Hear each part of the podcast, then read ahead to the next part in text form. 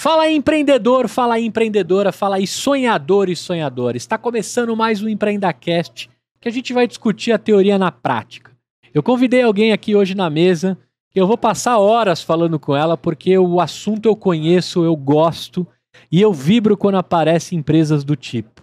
Um mercado centenário que vem sendo questionado o tempo todo, um, um mercado que eu venho de lá e aprendi a gostar e a me apaixonar Confesso para vocês que quando eu fui trabalhar na Sul América e teve a oportunidade, não achei tão sexy assim trabalhar com seguros, trabalhar numa seguradora.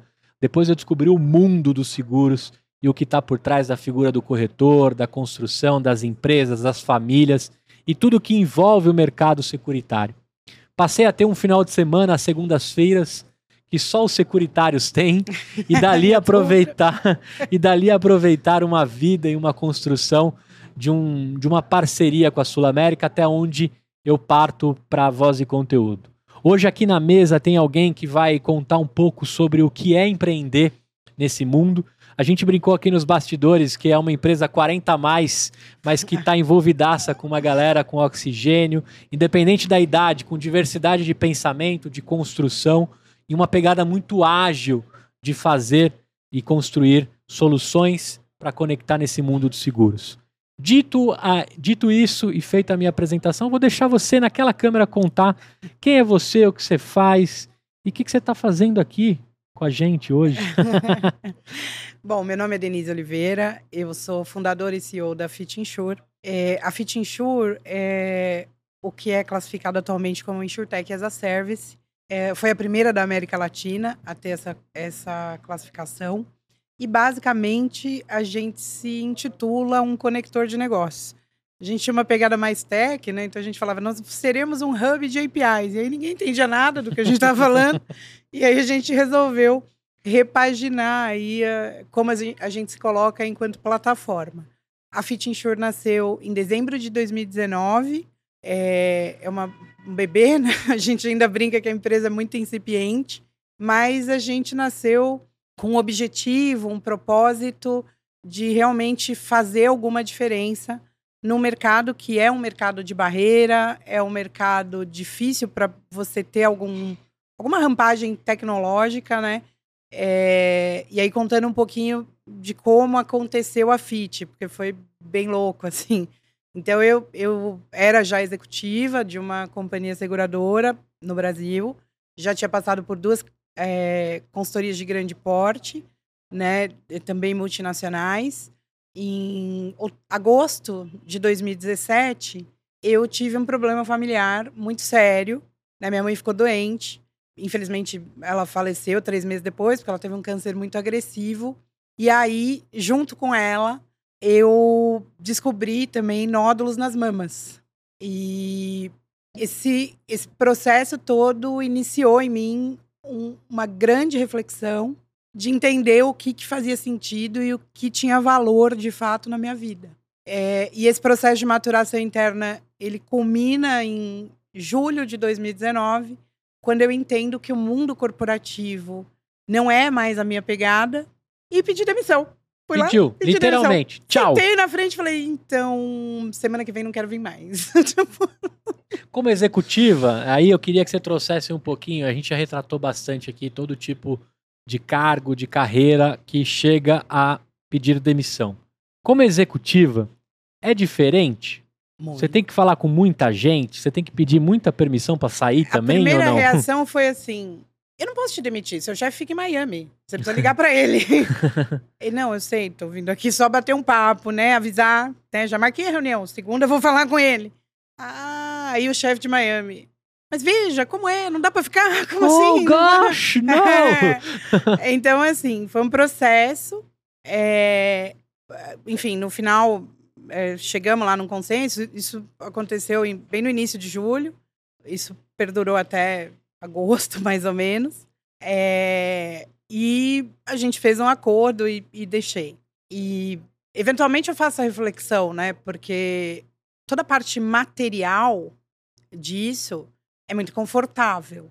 É, e além disso, eu era o tipo de menina lá atrás, até quando eu decidi casar, tudo, eu falava, mas que casar, Tef? Isso não é para mim. Eu vou ser diretora de multinacional na minha vida. Então, não, isso não existe. Não cabe É na, nos meus planos. É, e, e em algum momento a minha carreira me levou até ali. É, só que tudo isso era muito distante da minha raiz. Então, este processo de amadurecimento que começa lá em 2017 e termina em 2019 foi um processo de resgate, né? Então, para eu me adequar ao status quo do mundo corporativo, então você vê uma foto minha de 2017, eu tinha cabelo alisado, loiro na ponta, andava só de roupa social, sempre na moda, sempre no cabeleireiro. É, então eu criei um personagem para ser aceita nesse status quo.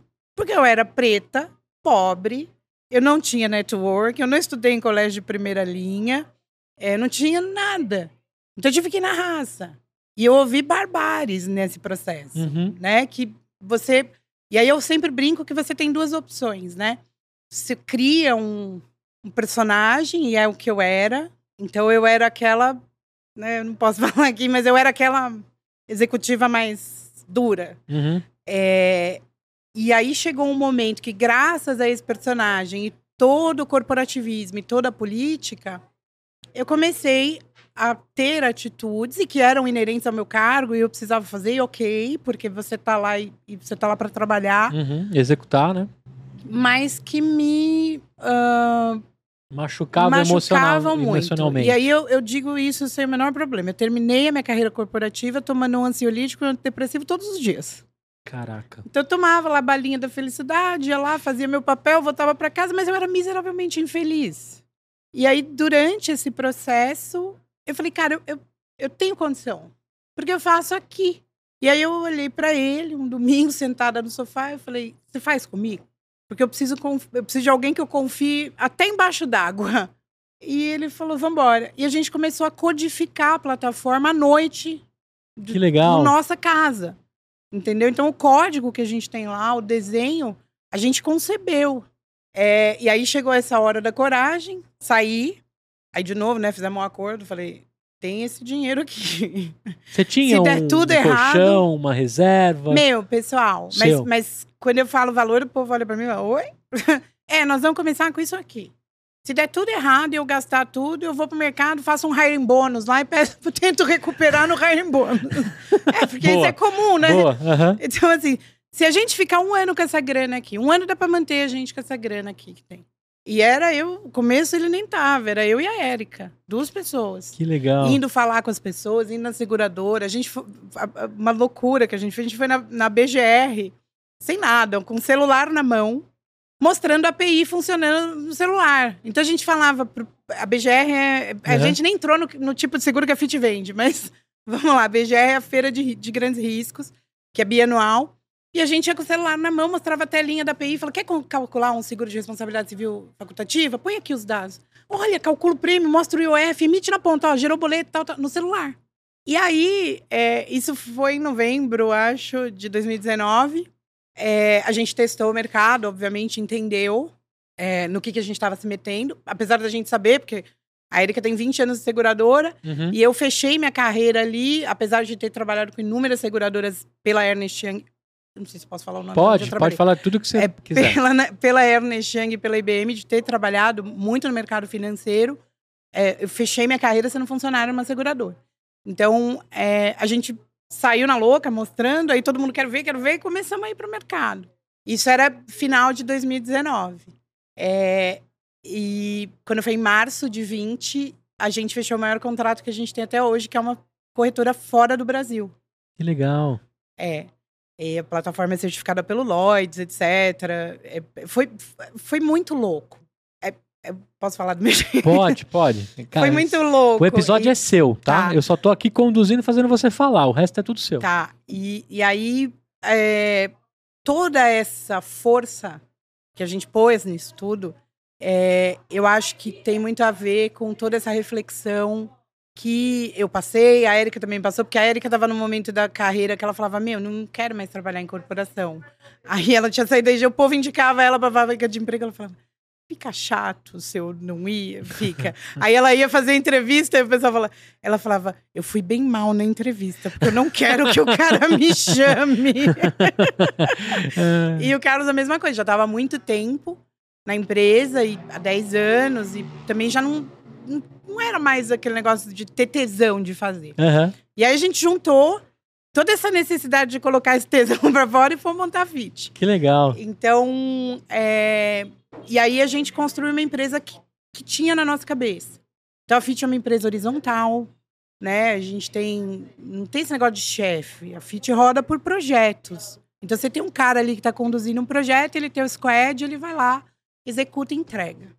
Então, é, é todo o ambiente, as pessoas são muito felizes de trabalhar lá. E é engraçado essa convivência com a galera mais nova. É... Posso contar da festa de final de ano? A gente ficou, tipo, trancado dentro de. Né? Nós Sim. montamos em dezembro, em março teve o lockdown, é que foi aí. exatamente. E o seu contrato você fecha antes ou depois do dia 13 de março de 2020? Dia 2 de março. 2 de março. Virei pros dois e falei assim: vamos quebrar, né? Porque nós temos que ir lá conhecer os caras. A gente nunca tinha visto eles.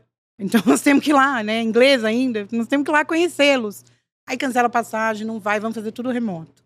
Fizemos, tá lá. O Lloyds carimbou. Então deu tudo certo. Que bom. É, a gente tem gente aqui em São Paulo, tem gente na Bahia, tem gente em Cuiabá, tem gente no interior. Então, pra gente, rodou muito bem. Tem alguns temas que a gente ainda precisa ajustar. Então, as pessoas sentem falta de ter contato, de ver. Uhum. E aí, por isso que a gente resolveu fazer uma festona de final de ano. Aí, vamos fazer a festa. Aonde nós vamos?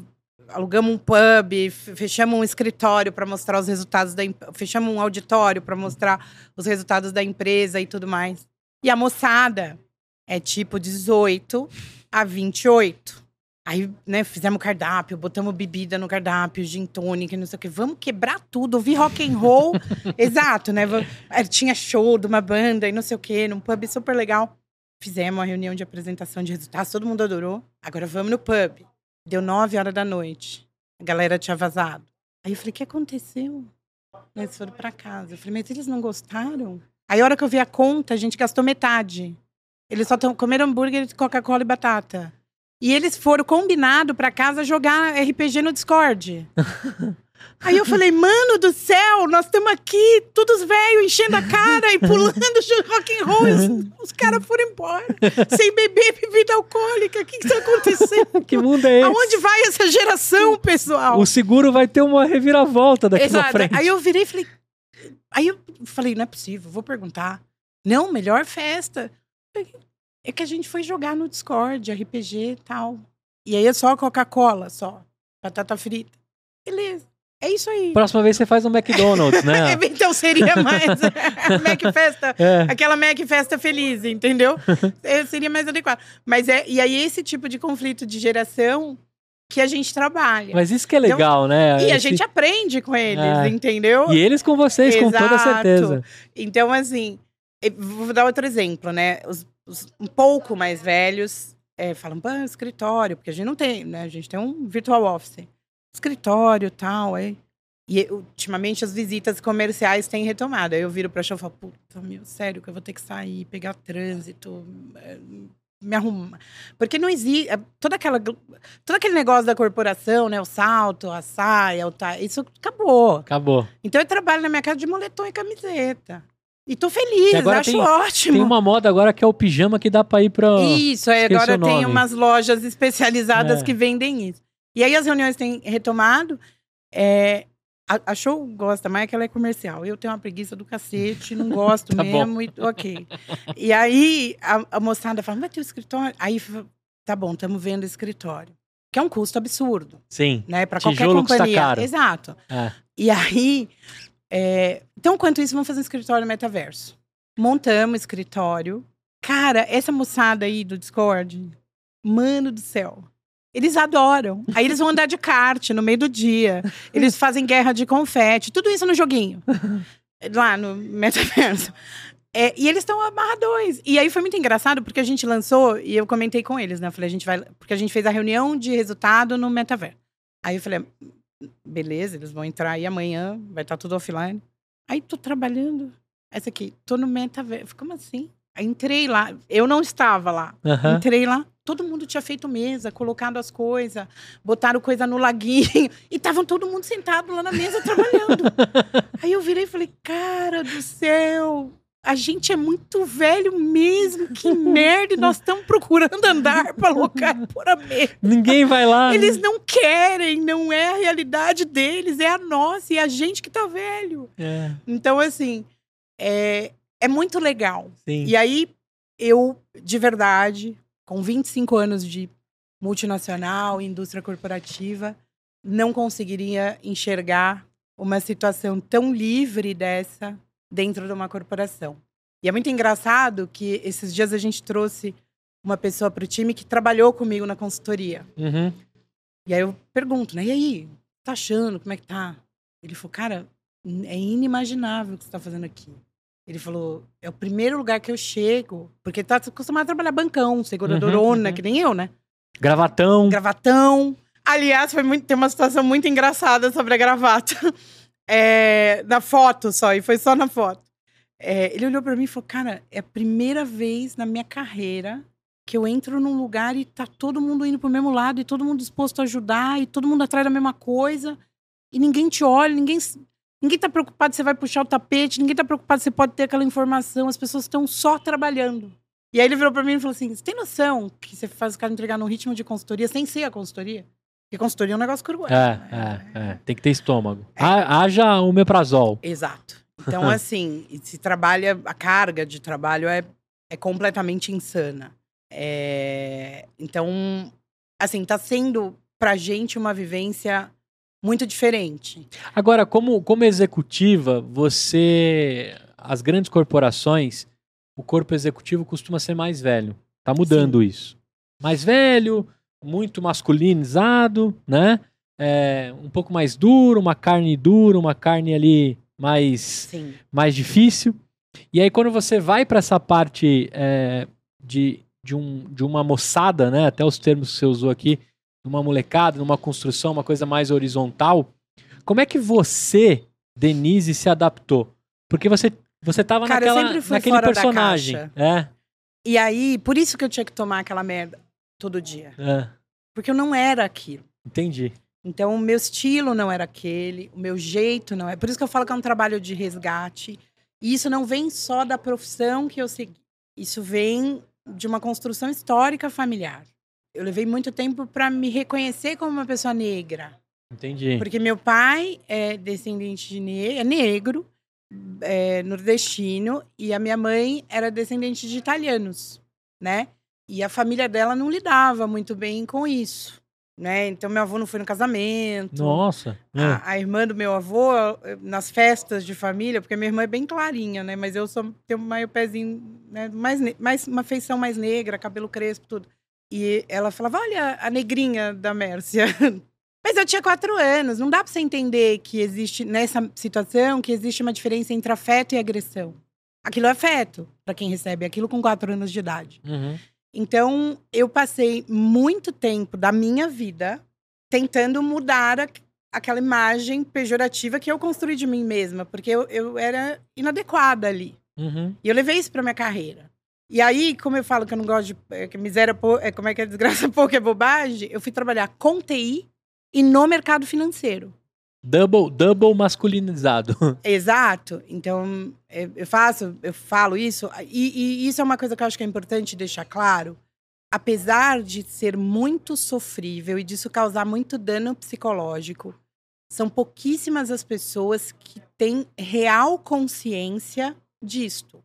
Então, eu costumo dizer que a primeira piada que eu ouvi no meu primeiro estágio foi: Ah, você é a nova garota de programa? Que é uma Nossa. coisa impensável atualmente, ok? Mas, de novo, a- a- era o status quo ali, era assim que as pessoas se comunicavam. É legal? Não é legal. É uma merda? É uma merda. E eu já ouvi também de sócio, executivo falar. e- porque eu sempre fui muito bem. E aí, depois de eu vender projetos antagônicos, vender, assinar, botar minha cara lá para vender, o sócio virou para mim e falar: Você sabe, né, que esse projeto é muita areia pro seu caminhãozinho? Ah, tá de zoeira. Não tô, opa. Então, assim, eu, eu ouvi em bancão, mulher aqui serve pra outra coisa. No meu caso, isso construiu aquela personalidade lá que eu te falei, da Margaret Thatcher, né? Que eu tinha todos esses apelidos. Hum. Tá, tá chegando ao sol. Toc, toc, toc. É.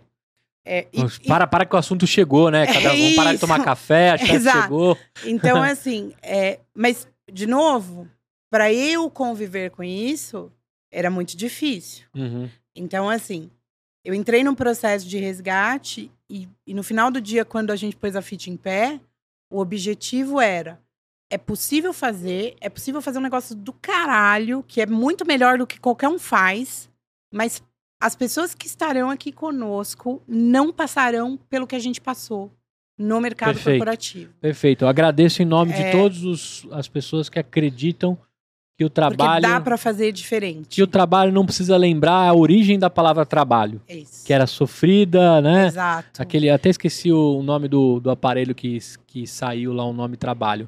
Mas que era algo que machucava, que era Exato. torturante. Então, né? é assim. E eu falo um negócio que nem sei se é politicamente falar, por, por isso que. Correto falar, mas é por isso que eu falei pra gente fazer uma pausa aqui. Porque sim, existe uma história, existe uma preocupação brutal com isso dentro da empresa, mas essa não pode ser a essência. Uhum. Porque, inclusive, tem uma entrevista do Morgan Freeman que eu adoro, que o cara pergunta o que, ele acha do Dia da Consciência Negra. E ele fala: tem o Dia da Consciência Judia? Para que. Ele falou, né? Por que, que precisa existir? Né? Eh, Então, assim, é, isso é um embasamento de tudo. E, e se tudo isso tiver muito bem acordado, muito bem amarrado, é, é, é uma palavra só. Uhum. Chama respeito Respeito. chama é isso. Então, assim, se tudo isso estiver muito bem combinado, é natural que a gente tenha o ambiente que a gente tem. Sim. Então, e que as pessoas se sintam parte, que as pessoas deem o melhor delas e que elas estejam felizes. Uhum. Isso é uma coisa, assim, muito diferente. A FIT tem dois anos e pouco. Eu não encho uma mão com os finais de semana que o time trabalhou nos últimos dois anos. A gente fez uma plataforma, commercial lines, ponta a ponta, que cota, emite, sinistro, paga, mensura comissão, com vários atores envolvidos. O mesmo sistema vai levaria uns quatro, cinco anos na seguradora, porque eu cheguei a fazer lá. Uhum. É, a gente fez tudo isso em muito menos de dois anos. É, e a gente trabalhou cinco finais de semana. Lá dois anos a gente fazia documentação só. Isso, exato. E a gente trabalhou no máximo cinco finais de semana. Então, assim, ninguém trabalha depois do horário. É... Cara, é, é outra pegada. Só que as pessoas, naquele período que elas estão lá, elas não estão sofrendo. Elas Sim. estão lá de corpo, de alma e trampando, mano. Que é isso que nós Perfeito, estamos aqui pra fazer. Perfeito. Agora, Entendeu? é legal, é legal pegar isso e entender contigo, e até mesmo esse processo de autoconhecimento que você trouxe aqui na mesa como executiva, é, porque mesmo assim você continua negociando com os dinossauros, Sim. né? Apesar da sua empresa ser jovem, ter um espírito é, coletivo, do respeito, da construção, infelizmente a gente ainda É negocia da com dinossauros. é um É. pouco diferente. Então, quando você vai lá assinar contrato, quando você vai fazer uma integração, quando o time de tecnologia tem que conversar com outro time, né? Que o cara já chega com um Já chega com zilhão- por que não, né? É, Nunca é o porque sim. Ele chega com por que não. é. E aí, aquele mundo de, de burocracia, de discussão e etc. É, mas eu vejo que isso está acabando, né? Não sei se é porque o Tá. mercado que eu tô do conteúdo, ele é mais. é, ele já nasce livre É, exato. e respeitado. Porque é uma premissa, né? Que é uma premissa. Exato. Agora, quando você tá lá, o que, que você sente quando você tem que ir nesses dinossauros ainda? Primeiro, né? Agora eu vou fazer um contraponto aqui, porque a gente falou todo esse tema da corporação, da política, do sofrimento, mas tem muita, mas muita coisa interessante que você aprende por lá. Então, o primeiro contrato da Fit Insure foi um contrato internacional. E eu não podia assinar o contrato com o escritório de advocacia daqui, porque você tem que ter bar em UK para você, para o advogado poder assinar aquele contrato, para ele poder redigir, porque lá tem responsabilidade civil se o cara escreveu, não importa se ele é parte envolvida, se o cara escreveu, tem responsabilidade civil em cima do advogado. Então você Hum, tem que contratar um escritório lá. Logo, é um serviço internacional que você contrata. Que empresa de três meses, se é um empreendedor que não passou pelos dinossauros, vai saber que a hora que você contrata um serviço internacional, você tem imposto para recolher, você tem. O cal é diferente, né? Então, então, muitos processos que vieram destas empresas, por exemplo, administrativos, tributários, legais, toda a parte, eventualmente, a gente tem tudo isso da porta para dentro, mas na hora que a gente vai fazer um contrato, esse contrato é igual que a gente assinava lá. A hora que a gente vai fazer um NDA, esse NDA já tá ali, ó. Ó, esse NDA passa na seguradora. Então está escrito para passar na seguradora. E leva a sério os NDAs. Né? Exato. Né? e não, e mesmo aqui no Brasil. Porque a gente não. Né, a gente tem essa premissa, a gente não consegue, não conversa com ninguém sem assinar NDA.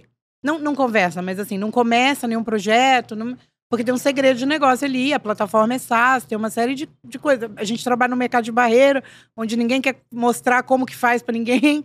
Então, como a plataforma é SaaS, a primeira coisa que a gente faz é assinar um NDA. E aí, este NDA quando a gente começou a discutir com a advogada que concebeu, todo esse aprendizado que vem da corporação está ali. Então, é, sim, eu acho que toda, todo o peso político da, do corporativismo e da corporação é extremamente danoso. O status quo, e aí a gente está falando aqui de status quo de multinacional. É, eu, como empreendedora, né, agora que isso é uma coisa. Eu tenho uma startup, isso é muito uhum. glamouroso, e, e eu sou bem avessa a esse tipo de coisa. É, você começa a entrar nos ciclos dos investimentos. Lá tem um clube, lá tem um status quo, lá uhum. tem um uhum. corporativismo. Então, todo este dano a gente prefere deixar fora, uhum. mas tem muitos assets extremamente positivos que esses ambientes um dia produziram. É, eu acho que o principal é a lista de contatos do seu WhatsApp. não é? Esse é o maior ativo que eu você pode lá, ter. Eu falo assim, gente, é o seguinte: o importante não é saber, é ter o telefone de quem sabe. É isso aí, eu acredito então, muito assim... nisso. Já assistiu Better Call Saul? Exato. Eu conheço um cara que conhece um cara? Né? Exato. Né? Esse para então, mim é o resultado é, de um bom eu network. Eu sempre brinco na empresa, falo, gente, vamos lá. Tudo que a gente for. E, e não tem jeito, porque é, é como você lida. Então você pode ter um problema e passar por ele de forma miserável, desgraçada, sair todo estraçalhado do outro lado. Ou você pode ter um problema e resolver aquilo de uma forma. Obviamente, não, não é bom, não é legal, ninguém super curte ter problema. Mas você pode ter um problema ali e resolver. E passar por aquilo é, pondo um pouco mais de esforço, mas não sair destruído do outro lado. Sim. Então, assim, eu sempre brinco com eles, eu falo, a única certeza que a gente tem aqui quando a gente acorda é que a gente vai ter alguma merda para limpar. não é a merda, né? Não é a certeza se vai ter a merda ou não, é como nós vamos passar pelo processo. Então, é assim, não é saber, é ter o telefone de quem sabe, é ter uma rede de sustentabilidade, de sim, sustentação, sim. de suporte forte o suficiente que quando você tiver uma dessa, mas vou falar que eu tô falando do meu jeito aqui. Quando você tiver uma merda dessa, você passa a mão no telefone e fala, cara, me ajuda. É isso aí. Socorre. E, exato. E, e até mesmo fazendo uma, um contraponto, né? Quando você tá nesse ambiente corporativo, principalmente pra gente que é mulher, né?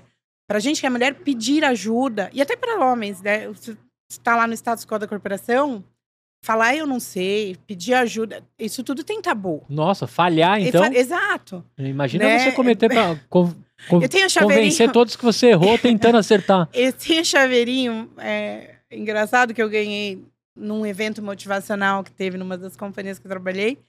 E aí os caras falaram aquela teoria da NASA lá, que, do Apollo lá. E aí o, a mensagem naquela situação era failure is not an option. Como é que você começa uma boa conversa dizendo para o cara, meu, se, não é uma opção falhar? todo mundo falha, é Sim. é falível, nós somos humanos. Então é, é, o jeito que nós acordamos lá. A única merda, a única certeza que nós temos hoje é que vai ter acordo, algo para limpar. Vai ter uma merda para limpar. Então, simbora e vamos fazer isso da melhor forma possível, sem destruir ninguém, entendeu? E, sei lá, acho que tá funcionando. A, é, a, gente, eu não esperava isso. Isso não, né? É, é, estranho falar não esperava, porque a gente se ralou, se lascou ah, muito. Sim, mas eu também entendo mas... que é o resultado dessa experiência que você coletou no corporativo. Porque se, se fosse a Sem Denise. Isso, exato, se fosse jamais. a Denise com 20 anos, tomado Nunca. a bifurcação de você empreendedora, exato. talvez você não teria não. resultados tão mais rápidos como você tem agora e nem construções da, da, da experiência que você tem hoje. E houve esse momento lá, quando eu tinha meus 25, eu falei, chega, não quero mais saber, vou montar um negócio e tal. É, é. E aí eu falava, vou, vou cozinhar, vou fazer curso para vender doce e tal. E aí eu não era Vender miçanga na praia, né? Quem nunca pensou nisso? E, e eu falava, meu, eu vou pra praia viver de arte, que eu amo, eu sou um bicho do, do mar, assim, eu adoro praias. eu- e aí o, eu já tive esses nuances, e aí tentava, tal, não dava certo, porque tava desestruturado, não sei o quê. E, e sim, eu não tava pronta. Eu tava pronta a hora que eu tava pronta, que foi no meio de 2019. Agora, mas você teve que ter um algo na, na sua. Você teve que ter um problema de saúde, né? Um físico pra te alertar, né? Podia Sim. ter sido um burnout também, podia ter sido um, Ah, sinal emocional. Você também Mas, teve? mas teve. É, É. é, é. O, o remedinho foi depois do burnout. Vamos tomar aqui, melhor, né? Pra, ser, Pra dar uma Isso, aliviada. porque senão vai ter de novo, né? Melhor tomar. É, então, assim. é, ma- mas, aí, veja, eu, eu tenho. eu- eu acho que é um tema importante da gente colocar. A gente entra no automático e normaliza certas coisas que não são normais. A gente não pode normalizar as coisas que não Uhum. são normais, né? E, e- e, ao final eu concluí que nada daquilo era normal. Mas durante todo aquele processo é normal. Puta, é verdade. Tipo, cinco- 60% dos executivos tomam Ritalina. Não, é, tem uma pesquisa aí que fala isso, né? que é- E aí você vai normalizando Uhum. porque passa a fazer parte daquela rotina. Então, eu sempre coloco isso também na FIT. Não vamos normalizar o que não é normal. Então, é, eu acho que são pontos relevantes, assim. Agora, antes de eu virar aqui, qual que é a história da gravata eu poder virar a página Puta, cara, aqui? foi um negócio muito engraçado e aconteceu recentemente. Esse menino que trabalhou comigo na consultoria, que, que graças a Deus tá na FIT hoje, porque é um menino excelente. é, a gente estava fazendo a apresentação é, de resultados e ele entrou ju- justo nesse ínterim. E aí tem, um- tem um slide na nossa apresentação que é a foto da galera. E, tipo, a galera sou eu lá de blecão, o pessoal de camiseta, tal, um pessoal Uhum. muito louco. E aí alguém pediu, manda foto. E aí ele mandou foto do LinkedIn, de gravata, terno. e aí a gente tava mostrando a equipe num outro contexto. Aí a pessoa perguntou, mas ele trabalha com vocês? Assim, não. ele trabalha mesmo lá? tipo, ele trabalha. A gente vai trocar foto? Fih, Dá um tempinho que não deu, foi muito ele che- rápido. Ele chegou agora. Isso, a gente Daqui a não pouco a gente tem- transforma ele. Exato, a gente não tem outra foto. Mas agora já trocamos É. a foto dele na apresentação. Foi de um mês pro outro. Muito bom. É, e ele fez assim, mas ele trabalha lá com vocês? Sim, sim, ele trabalha lá com a gente. Agora, Dê, é, pensando, pensando nesse mercado que a gente conhece bem, um mercado centenário, um mercado bilionário, né? Seguros roda De muita barreira. coisa, de barreira, é, concentrado em, em poucas mãos, né? É, se for falar de saúde, um quarto do. Peraí, editor. Se for falar de saúde, um quarto da população tem acesso a um seguro saúde É um absurdo. né? Se for falar de seguro alto, a gente às vezes paga dois, três carros para conseguir Pra segurar, o segurar o bem, carro. né? Umas loucuras assim.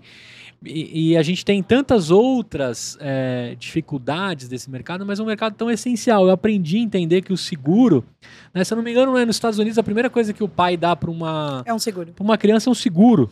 Né? eu tenho uma visão muito louca, porque para mim seguro não é despesa, é investimento. É investimento, isso aí. então, é, eu prego isso de forma incansável. é, e aí eu, eu gosto de contar a história da FIT. Porque aí vamos lá, né? Startupeira, 40 a mais, fazendo contrato na Gringolândia. É, puta, contrato grande, fechamos, puta oportunidade, ferramenta vai pro Lloyds. Aí você fala Lloyds, todo mundo, ah, Lloyds. A ferramenta vai pro Lloyds, o quê? Precisamos assinar o contrato. E, e a gente, não era um contrato, contrato. A gente participou de uma RFP. Hum, Aí o que, que tem a RFP? Que você tem que ter seguro de riscos cibernéticos e de erros e omissões. A empresa tinha três meses, né, gente? Aí eu fui enrolando. tá saindo seguro. Quando a empresa fez oito meses, eu, pedi. e- E aí eu só consegui pedir a cotação porque a, a gente conhecia a galera. Então eu ligo, Mari, pelo amor de Deus, manda cotação, fulano, manda cotação, que eu montei a empresa, preciso cotar. E aí começou a enrolar. Aí eu passei a mão no telefone, liguei pro presidente da empresa. Falei, Olha, trabalhei aí, fechei, montei, você me conhece, me confia. Eu tenho um contrato aqui de cinco anos, que se a empresa cancelar, ela me paga um contrato integral, mas eu preciso do seguro. Senão eu não consigo nem assinar. Você me dá? E não tinha por que não dar. Uhum. Porque ele foi precificado de forma normal, o underwriter olhou, eu respondi questionário Era só de o tempo risco. do CNPJ que não permitia. Exato. É. E a gente tem a pólice até hoje. A mesma pólice, renovada até hoje. É, então, assim, e, e era uma coisa que a gente não. é, esses dias foi engraçado que teve a renovação, liguei lá e falei, pô, caraca, por que, que subiu tanto? Oh, mais que triplicou o faturamento, você tá louca? Tem que subir, porque é via faturamento. E aí. é, Não, não, tudo bem, beleza, vamos continuar. É, triplicou. Graças a... de- Dez vezes fez já, graças a Deus. Que legal. É, mas assim, é, é duro. Sim. Porque. E aí, falando do ponto de vista de investimento, o que, que eu faria com esse prêmio? Eu guardaria. Vou falar do cyber aqui. Se eu tiver uma linha de dado vazada, são 100 dólares. Uma linha. É a indenização mais ou menos. Você pega um banco que tem 40 mil, 50 mil registros, o hacker não vai lá para vazar uma linha. E aí você pega uma empresa no contexto da FIT, se o cara não tem seguro, ele Acabou. quebra. Acabou. Exato. Acabou então, por várias gerações. Exato. Então, para mim, era uma questão de sobrevivência ter o seguro. É, assim como, né? E aí você falou do automóvel, você falou. Mas você olha, enchente. Para, o cara perde a vida, ele perde a geladeira, o fogão. E é algo que o cara não consegue ter acesso ao produto. Pergunta aí, quantas pessoas conseguem ver um seguro que vai garantir a, a geladeira dele, que é um item de sobrevivência, o fogão, se a casa dele encher de água? E aí nós moramos no Brasil, né, gente? Nós estamos aqui em São Paulo. Desastres Eu naturais não cobre, né? É, não, mas, por exemplo, enchente, é, você consegue fazer. E aí eu acho que o mercado, no geral, tem um problema, que é um mercado pequeno e pouco aberto à entrada de pessoas. Então, o cara, quando ele entra na, na seguradora, ele tem lá 18, 20 anos e ele foi parar lá por acaso. É o que restou. Eu não sei. é, Eu não gosto de falar dessa forma, Não, porque depois pra que mim- você cai. Mas é o que restou. Mas é pra fato. mim foi o que restou. Tô, tô, É. tô vestindo É que- aqui e falou, cara, eu precisava Exato. trabalhar e os caras me aceitaram. Depois eu Isso. me apaixonei. Exato. Não mas foi depois- paixão à primeira vista. Não, nunca é. Você, quem vai numa faculdade, a gente vai em faculdade. Vai numa faculdade e pergunta: quem quer trabalhar numa seguradora, levanta a mão. É. O cara fala, hã? Os que levantam é, é atuarial. Exato. É, Não, se você for numa. Aí o cara vai. Mas assim, qualquer outro curso. O cara não sabe nem o que é uma seguradora. E eu gosto de fazer até um paralelo, porque na minha época, pô, vai trabalhar no banco. O cara ia no banco. É. Mas quando você faz a mesma pergunta, mesmo na minha época, vai trabalhar numa seguradora, não tem. Mas você é corretora, pergunta. né? Você é Exato, corretora? Eu tô precisando isso. cotar um Aí, carro. então, né? é a primeira coisa. A gente fala assim, Hum. a gente tem uma insurtech. O cara fala, puta, preciso de um seguro. É. Aí a gente fala, ah, tá. Mas dá pra você me vender? Eu Não, não, não, não fazemos isso. Mas é aquela coisa que acontece meio com TI, entendeu? Você fala, eu trabalho com TI. O cara fala, dá pra você arrumar meu computador? É. Aí você fala, hum, médio. Eu tô com problema na impressora. Isso, dá pra você vir ver minha impressora? É. Mais ou menos. Então acontece isso, não é um, um objeto de desejo. E aí, o- não tem uma entrada para ter mentes frescas, né? Não tem o trânsito, porque o cara que sai da indústria normal, a hora que ele chega na seguradora, é um mundo, é o Japão, né? Então ele fala português, ele chegou lá no Japão. ou, ou na Alemanha, né? É bem simples, assim, fazer a transição. E aí, é, o refresh, principalmente, deste quesito, e essa é até uma coisa que a gente tem na plataforma, da- do processo de precificação, Uhum. da nota até. Eu falo isso, gente, eu não tenho problema nenhum de falar. É vergonhoso. Mas você pega a nota. Então, o, o underwriter vai indo de uma seguradora para outra. Porque é normal, subiu na carreira. Você olha a nota técnica, até o mesmo erro de português é igual. Então, quando o cara estava numa seguradora, você vai lá na Suzep e olha a nota técnica, o cara vai para outra seguradora, você olha a nota até o erro de português é o meu. Porque levou, entendeu? Então, assim, qual que é o ponto que, que eu acho que falta? É, é ter um refresh, e, e a gente tem parceria, inclusive, com atuários, etc. Não tem atuário no Brasil. Não tenho. Tem mais barbeiro.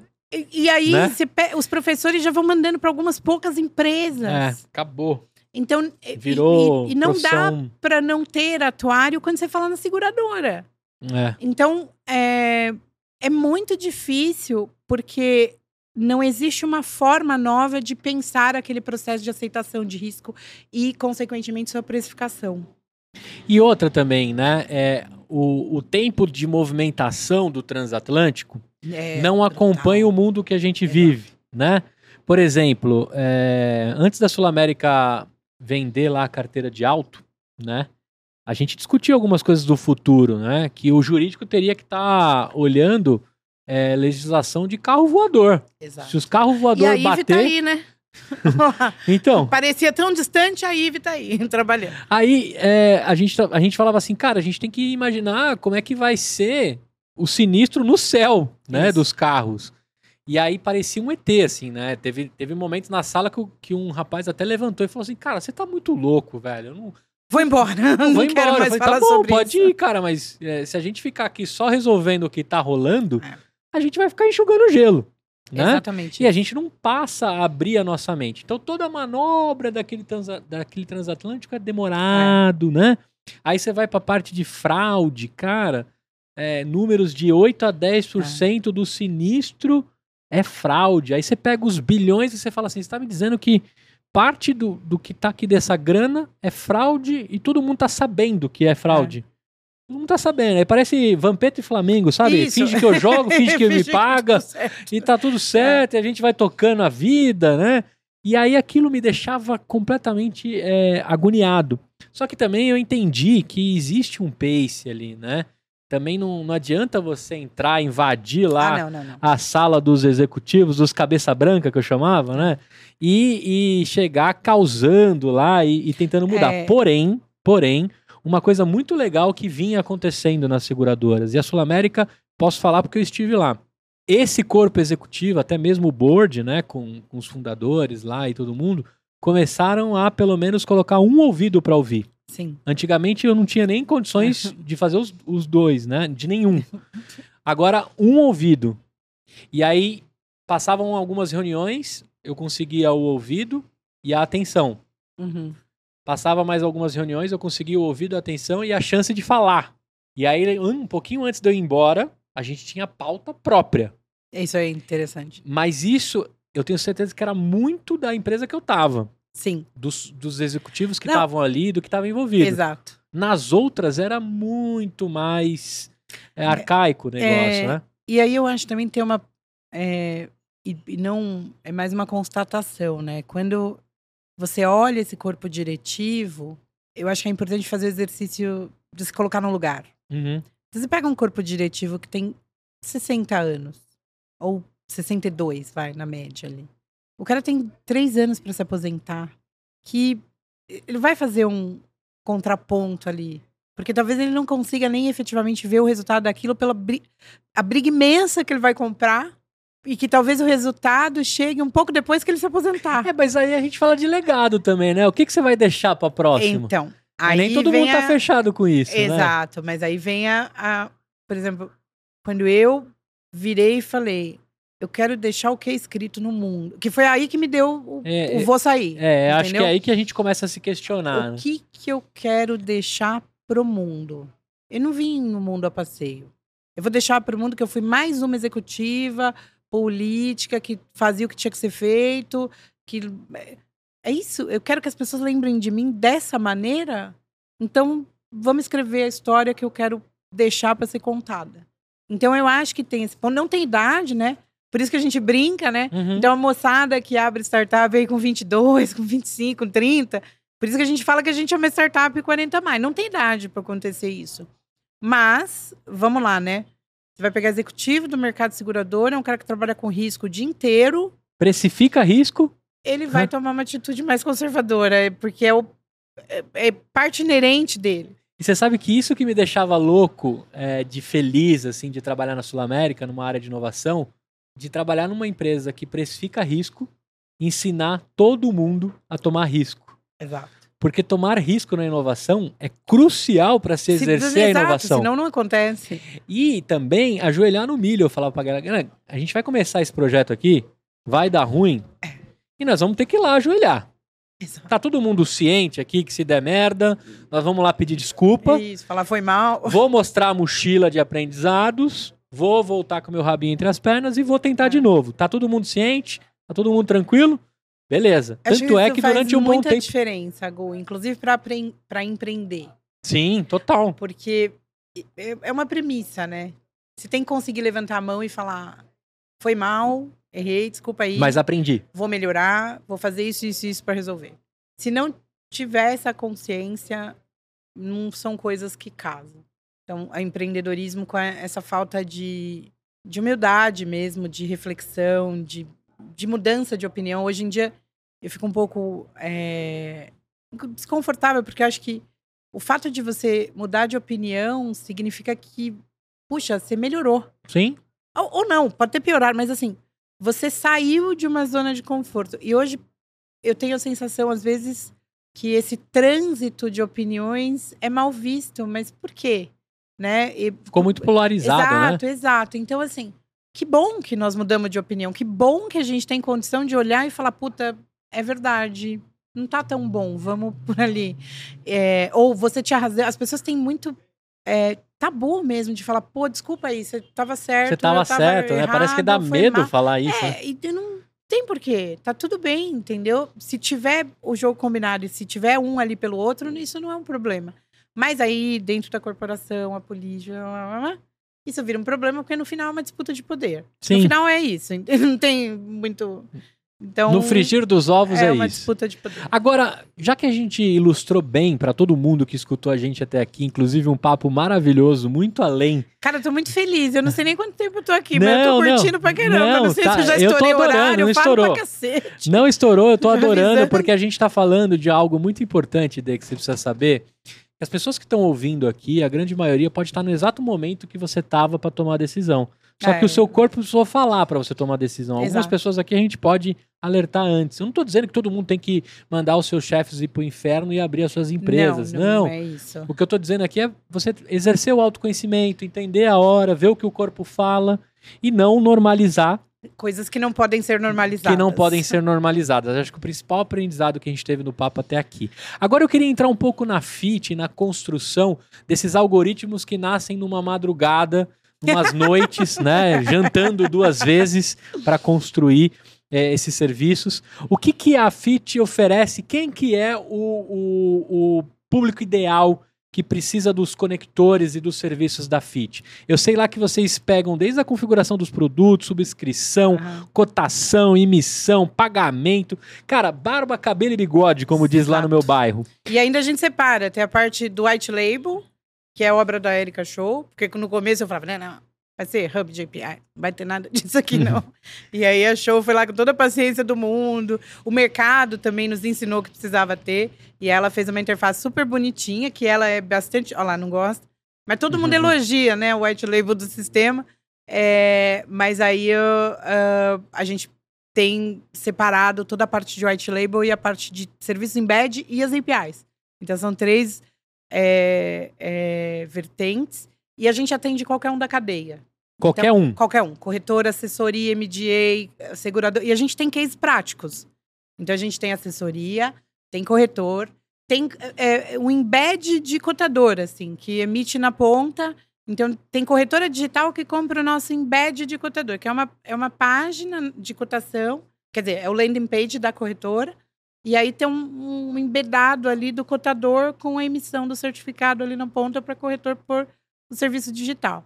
Então a gente põe em pé. Por isso que, que a gente é uma InsurTech as a Service. Então a gente Uhum. põe em pé desde uma corretora digital até corretoras, ah, processos mesmo que eram totalmente analógicos e de riscos.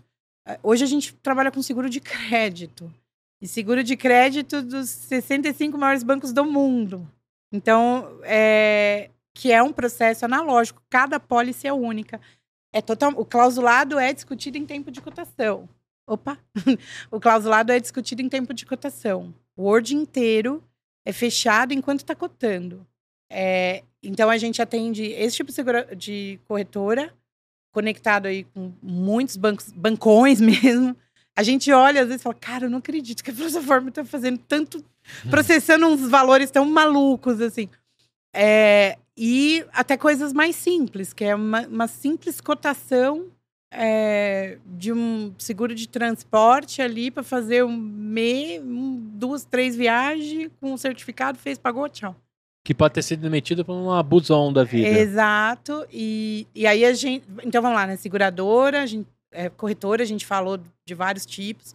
Assessorias, né? Que é o braço da seguradora uh, para determinados corretores. Então a gente atende assessoria. É, e a seguradora, geralmente, e tá acontecendo um negócio fantástico que a gente é muito louca a história, né? Porque quando a gente montou, a gente montou para atender seguradora. Falou, vai atender seguradora por API da seguradora, não vai ter termo, não vai ter Vou nada. mirar nos grandões. Não era nem isso, é porque a gente montou para trabalhar com commercial lines e commercial, é, é, linhas comerciais. E, e, é um negócio muito específico. Porque é seguro de responsabilidade civil, RC geral, uh, marine. É, é, não é uma coisa que. E, e, e aí a história da FIT. É cyber. Como é que uma empresa do tamanho da FIT compra um seguro?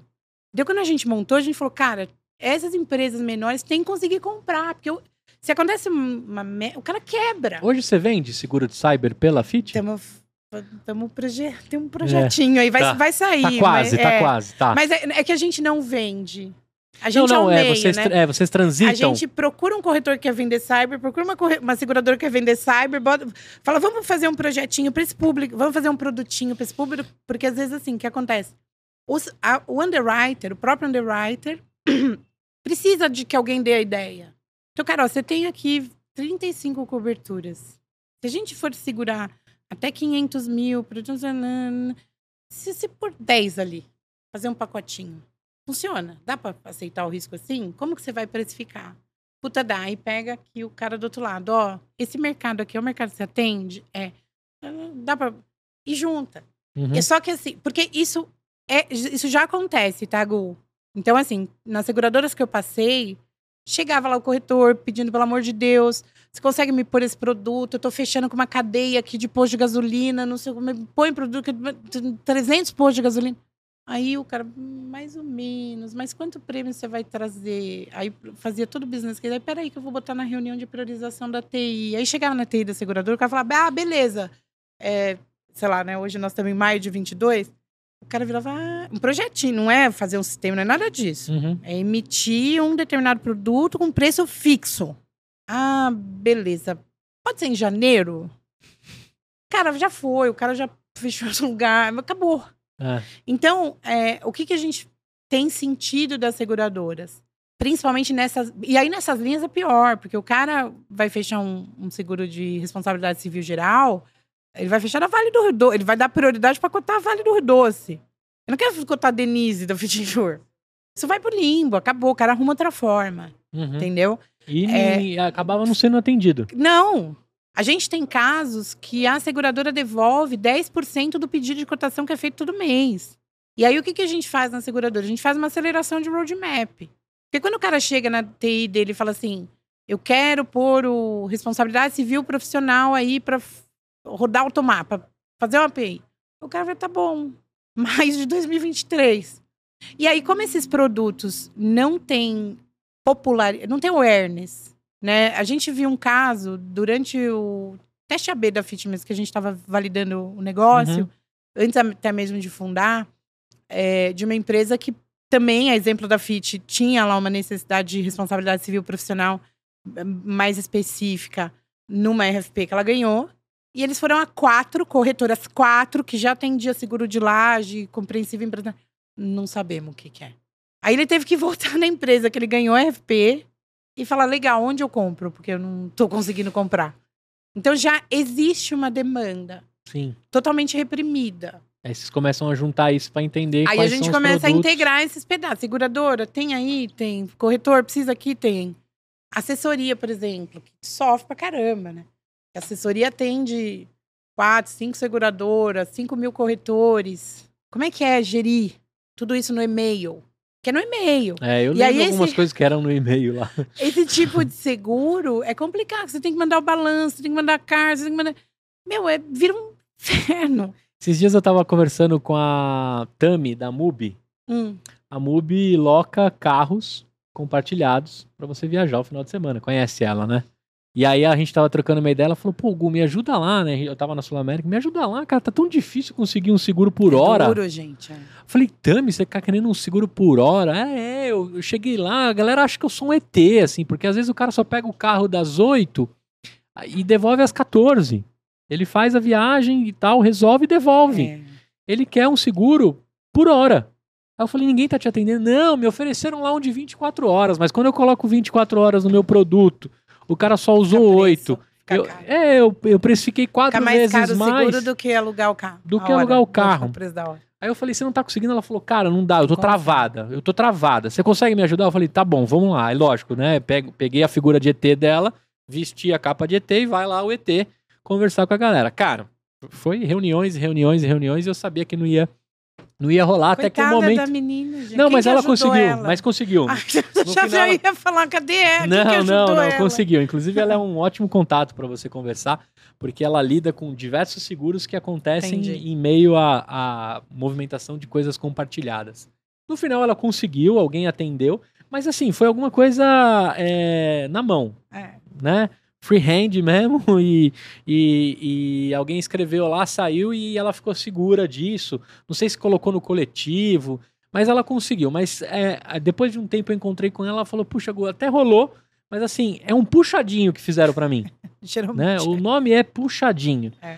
E aí, é, eu fui conversando com outras pessoas, e quando você trabalha na seguradora, todo mundo te traz uma necessidade, assim, né? Puta, eu preciso segurar meu E o comércio. tanto de projeto que fica engavetado, gente. Você vai lá no comercial. Da, eu falo que o melhor lugar do mundo é o comercial da seguradora. É verdade. Porque o que acontece? O cara leva ali um projeto. ele- bom, na- nas seguradoras que eu passei chamava projeto isso. O cara leva um projeto, aí o comercial olha, entende, vê que tem. E, e- e, gente, e- esse é um, um apelo, talvez, né? É, e e para eles talvez deva ser muito difícil, porque é o que eu falei, é um executivo que está lá precificando risco, tomando risco, entendendo risco, etc. Mas daquelas, daqueles 10 negócios que estão engavetados na mesa do comercial, é, talvez só um dê certo. Porque a vida é assim, é como a gente. Eu, eu todo dia falo para eles, né? Passa um ano eu falo, saímos da, esta- ta- saímos da estatística nível 1. Uhum. Saímos da estatística nível 2. É estatística, vai, tem hora que dá certo e hora que não dá. Mas se você pegar aqueles 10 projetos engavetados e um der muito certo, puta, que, que alegria que você deu para as pessoas que estavam envolvidas naquilo, que tiveram oportunidade de ter motivação para fazer alguma coisa diferente. Então, assim, é- não é mudar radicalmente o mindset, mas é só até metade, assim, só um pouquinho. Ou talvez a metade não der, 30%, 25%. De tentar investir. Não precisa ser os 10. Seleciona 5 e fala, puta, baixa a expectativa, né? Meio vai dar certo.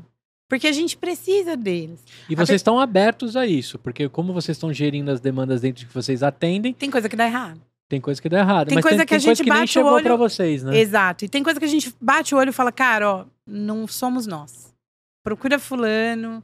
É, a gente não tem expertise. Porque a, a gente tem, é assim, né? Eu acredito muito no tal do foco do foco. Apesar da gente atender a cadeia inteira, etc., o nosso foco é o desenvolvimento da- do roadmap tecnológico da plataforma e, é, e, e- são seguros de linhas comerciais. Se tiver alguma coisa de linhas pessoais, é uma coisa muito. ah, vai ser B2B, 2C. Então a gente vai atender algum cliente empresarial nosso que tem uma demanda pro cliente dele e vai pôr o seguro lá na ponta. Mas a gente não tem, por exemplo, é, o objetivo que a Peer tem, que eu acho fantástica, tá? Acho um baita case a Peer. É, eles falaram, cara, a gente vai tratar esse nicho do celular, a gente vai tratar esse nicho do automóvel e estão fazendo. Sim. E, e são muito consistentes, assim, eu, eu Linguagem adoro clara, direta. linguagem clara, são consistentes, é, souberam a hora de glamourizar e de pedir vitrine. Então eu, eu gosto muito da história do Igor, assim, particularmente eu acho fantástico, é, porque é, é consistente. Eu acho que eles souberam lidar muito bem com o fato de empreender não ser glamour. E, e às vezes eu, eu fico até um pouco. ah, me incomoda um pouco, no sentido de que a- aqui você tem né, o pessoal mais 40 mais.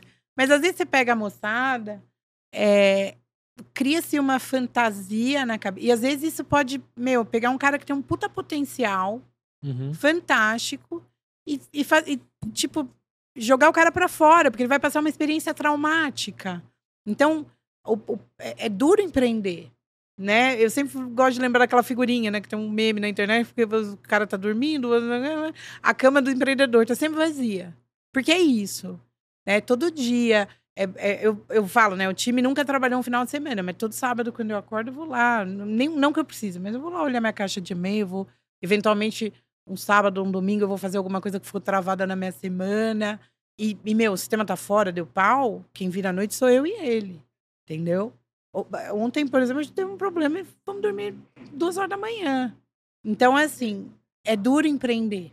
Né? Você precisa achar o seguro que você não consegue comprar. Sim. Você precisa pagar suas contas, porque a hora que você- assim que você abre. a empre- Ó, o meu caso.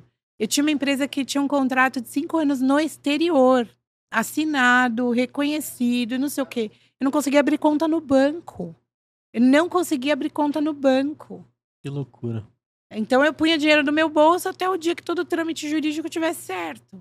Quando você vai colocar uma pessoa mais jovem, que com certeza vai ter ideias fantásticas e seria muito mais criativa que eu, frente a todo esse desafio, é, você pode traumatizar. Desencoraja, né? Exato. Então, assim, é, eu, eu não gosto muito dessa glamourizada, porque às vezes você escuta a história da moçada e você fala, pô, o cara tem um puta potencial, mas, meu, ele entrou tanto no, no meandro, no deslumbre, os VCs. E você fala, pô, o cara poderia ter dado muito certo, mas ele foi no caminho do glamour, não. e é palco, hard né? work. Exato. E não é, galera, é hard work, é duro pra cacete. Você acorda, você bate na porta, você pede ajuda, você erra, você acerta.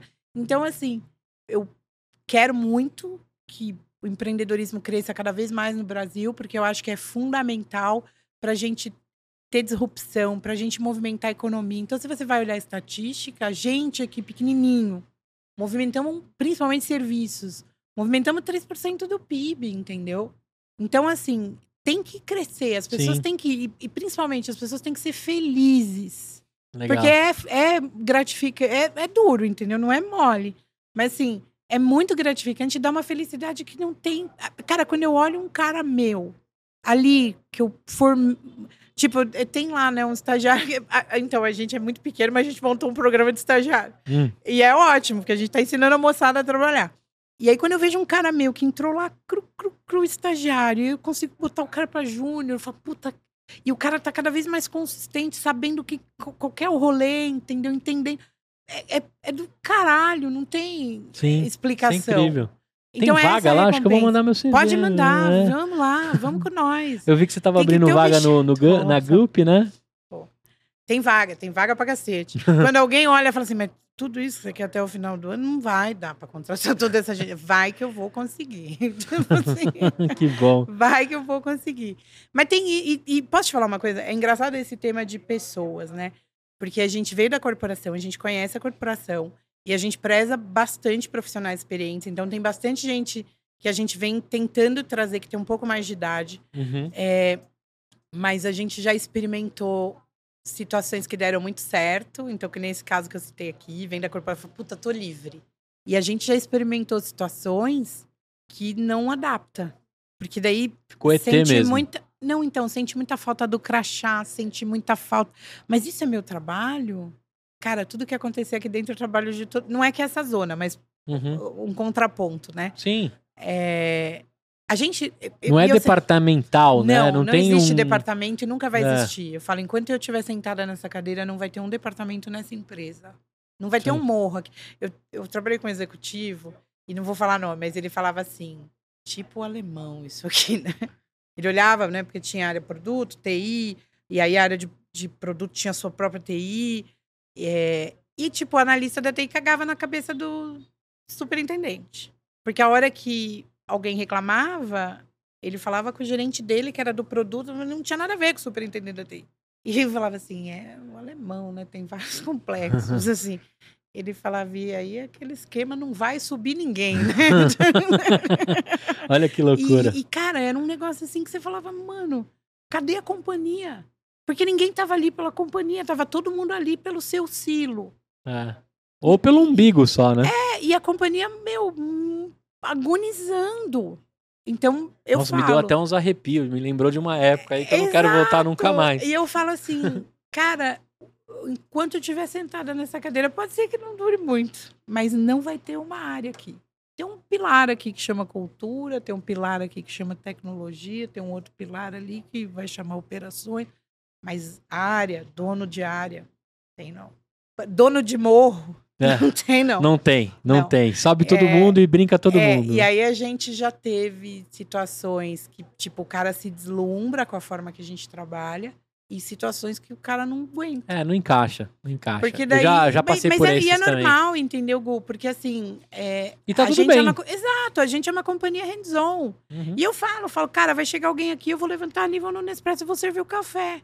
Tipo, não tem a tia do café que trabalha para empresa terceirizada, que é a moça do facility que contrata, que trouxe o café frio, aí alguém vai ligar no facility e vai meter o pau. Não, mano.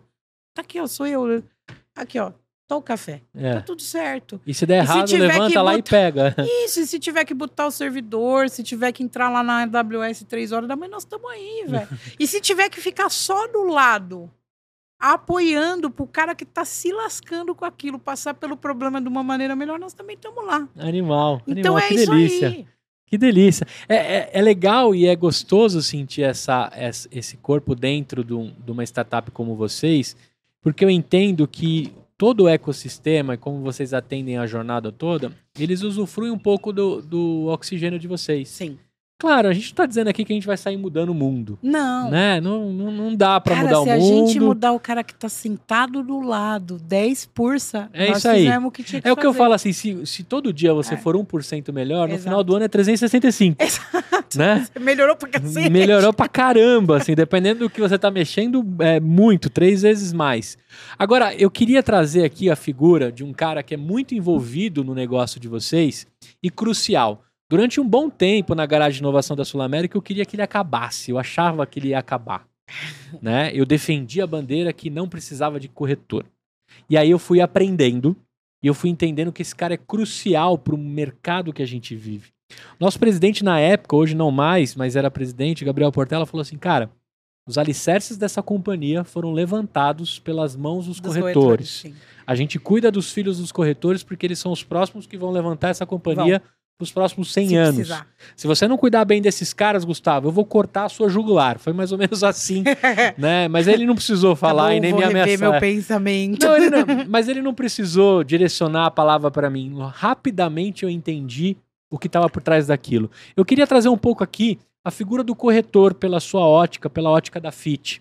O quanto esse cara está envolvido nesse mercado, porque ele vive as entranhas, ele não vive as entranhas das seguradoras. Ele sempre Mas está na ponta com o cliente. Exatamente o que o cliente dele precisa. É isso aí. E ele E tenta cliente- traduzir isso, né? Isso. E tem muita dificuldade, porque eu vou ser muito sincera com você, Gu. É, quando eu cheguei na IG, eu já tinha passado por vários outros projetos de várias outras seguradoras, e, e cada uma é um país diferente. É, e aí eu, eu cheguei na IG para trabalhar com seguro de pessoa física, viagem Uhum. compra protegida, garantia estendida, era o que a gente chamava lá de consumer lines. Eles decidiram fechar a operação no Brasil, e aí eu fui trabalhar com linhas comerciais. Cara, é o é- aí é Júpiter, entendeu? Júpiter. Não, porque a gente falou que cada, cada é, é um país, mas aí quando você começa a falar de seguros de linhas comerciais, é, e o, o perfil do corretor é completamente outro, é todo mundo diferente. E aí quando você olha, e eu parava para comparar os dois corretores, porque até então eu, eu tinha a visão do corretor de linhas pessoais. Corretor que vende- que a gente fala. Eu não queria usar esse termo. O pessoal que é corretor, desculpa, eu não gosto muito desse termo, mas é o nome comum do mercado. É, não, o e também quem tá, pastinha. é, quem tá usando sou eu aqui, pronto. É, está comigo é aqui, mas eu assim. usava também esse termo. Sim, eu mas na seguradora eu uso esse termo Aham. mesmo. Corretor pastinha. É o cara que vende automóvel, é o cara que vende vida, é o cara que vende viagem. Quando você olha o outro tipo de corretor, que é o cara que vende o DNO da Odebrecht, Aham. E aí eu- ele vai almoçar no Varandas de terno, Armani e tal. Hum. E aí você fala, não é possível tamanho abismo. E aí, o que, que esses caras têm como abismo assim de trato? E o que, que esses dois caras têm em comum? Aquele corretor que está vendendo seguro do automóvel, ele está brigando pelo preço que o cliente dele precisa. Este corretor que está vendendo seguro do Odebrecht, eu estou falando o nome aqui, nem sei se eu posso. Pode. Mas esse corretor que está vendendo seguro de higiene do Odebrecht, ele está brigando pelo que o Odebrecht precisa. Então, o que, que eles são? Eles são guardiões daquele cliente. E aí eu vou te fazer um desafio aqui. Porque é muito fácil entrar na internet e comprar um copo. É um copo, você leu a especificação, você sabe que você vai tomar água. Aliás, eu queria água. Você sabe que você vai é, que você vai tomar água, que é de vidro, que tem um preço justo, e você vai consumir aquilo de forma imediata.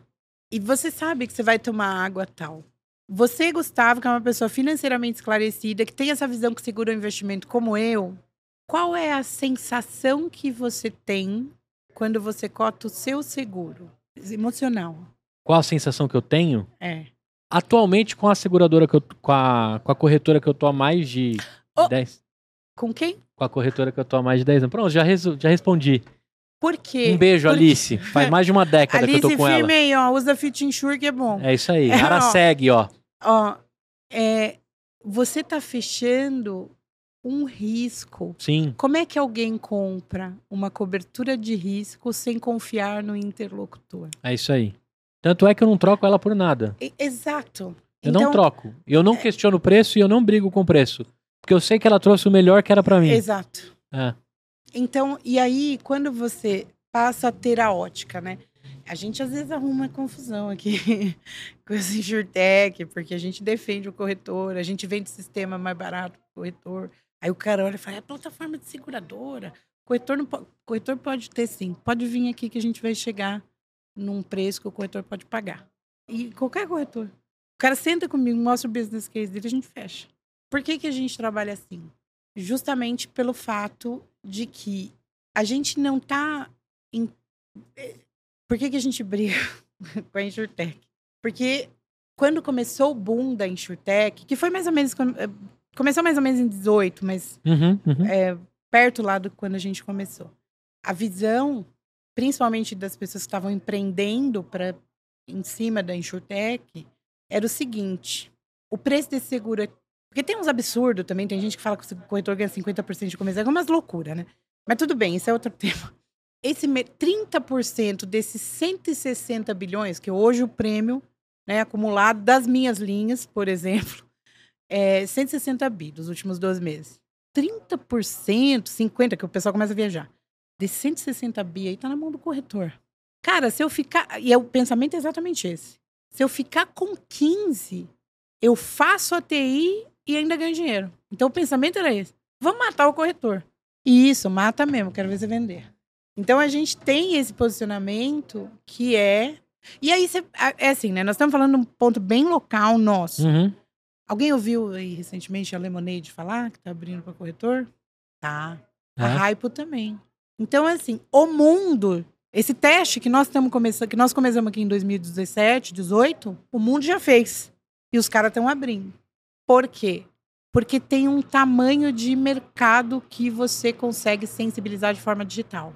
Este mercado seu aí, da sua corretora aí, e que você tá com ela há 10 anos e não troca nem a pau, o cara digital não chega. Não chega. Mesmo sendo, mesmo veja- sendo é, high, high user, né? Exato. Heavy user. Eu também sou. Então, é, por quê? Porque você não compra um produto, você compra confiança. É isso aí. Você compra o sentimento de segurança de saber que se você bater seu carro, que você precisar de uma assistência, ela te vendeu um produto que você não vai ficar na mão. Cara, a Alice tem é, o print do meu, do meu cartão de crédito. To- é, Então, eu tava discutindo isso esses dias. Ela tem, eu que já a maioria tem. A maioria tem e manda para o corretor. Então, quando a gente olha esse cara e, e tenta trazer ele junto, e aí, uma coisa que eu convido essas insurtechs que preconizam a destruição do corretor, Uhum. eu convido a fazer. é, pega um corretor que tem uma produção razoável, liga para ele, já que você quer tomar o mercado dele, liga para ele, vai passar um dia na corretora, só para você entender a vida desse cara.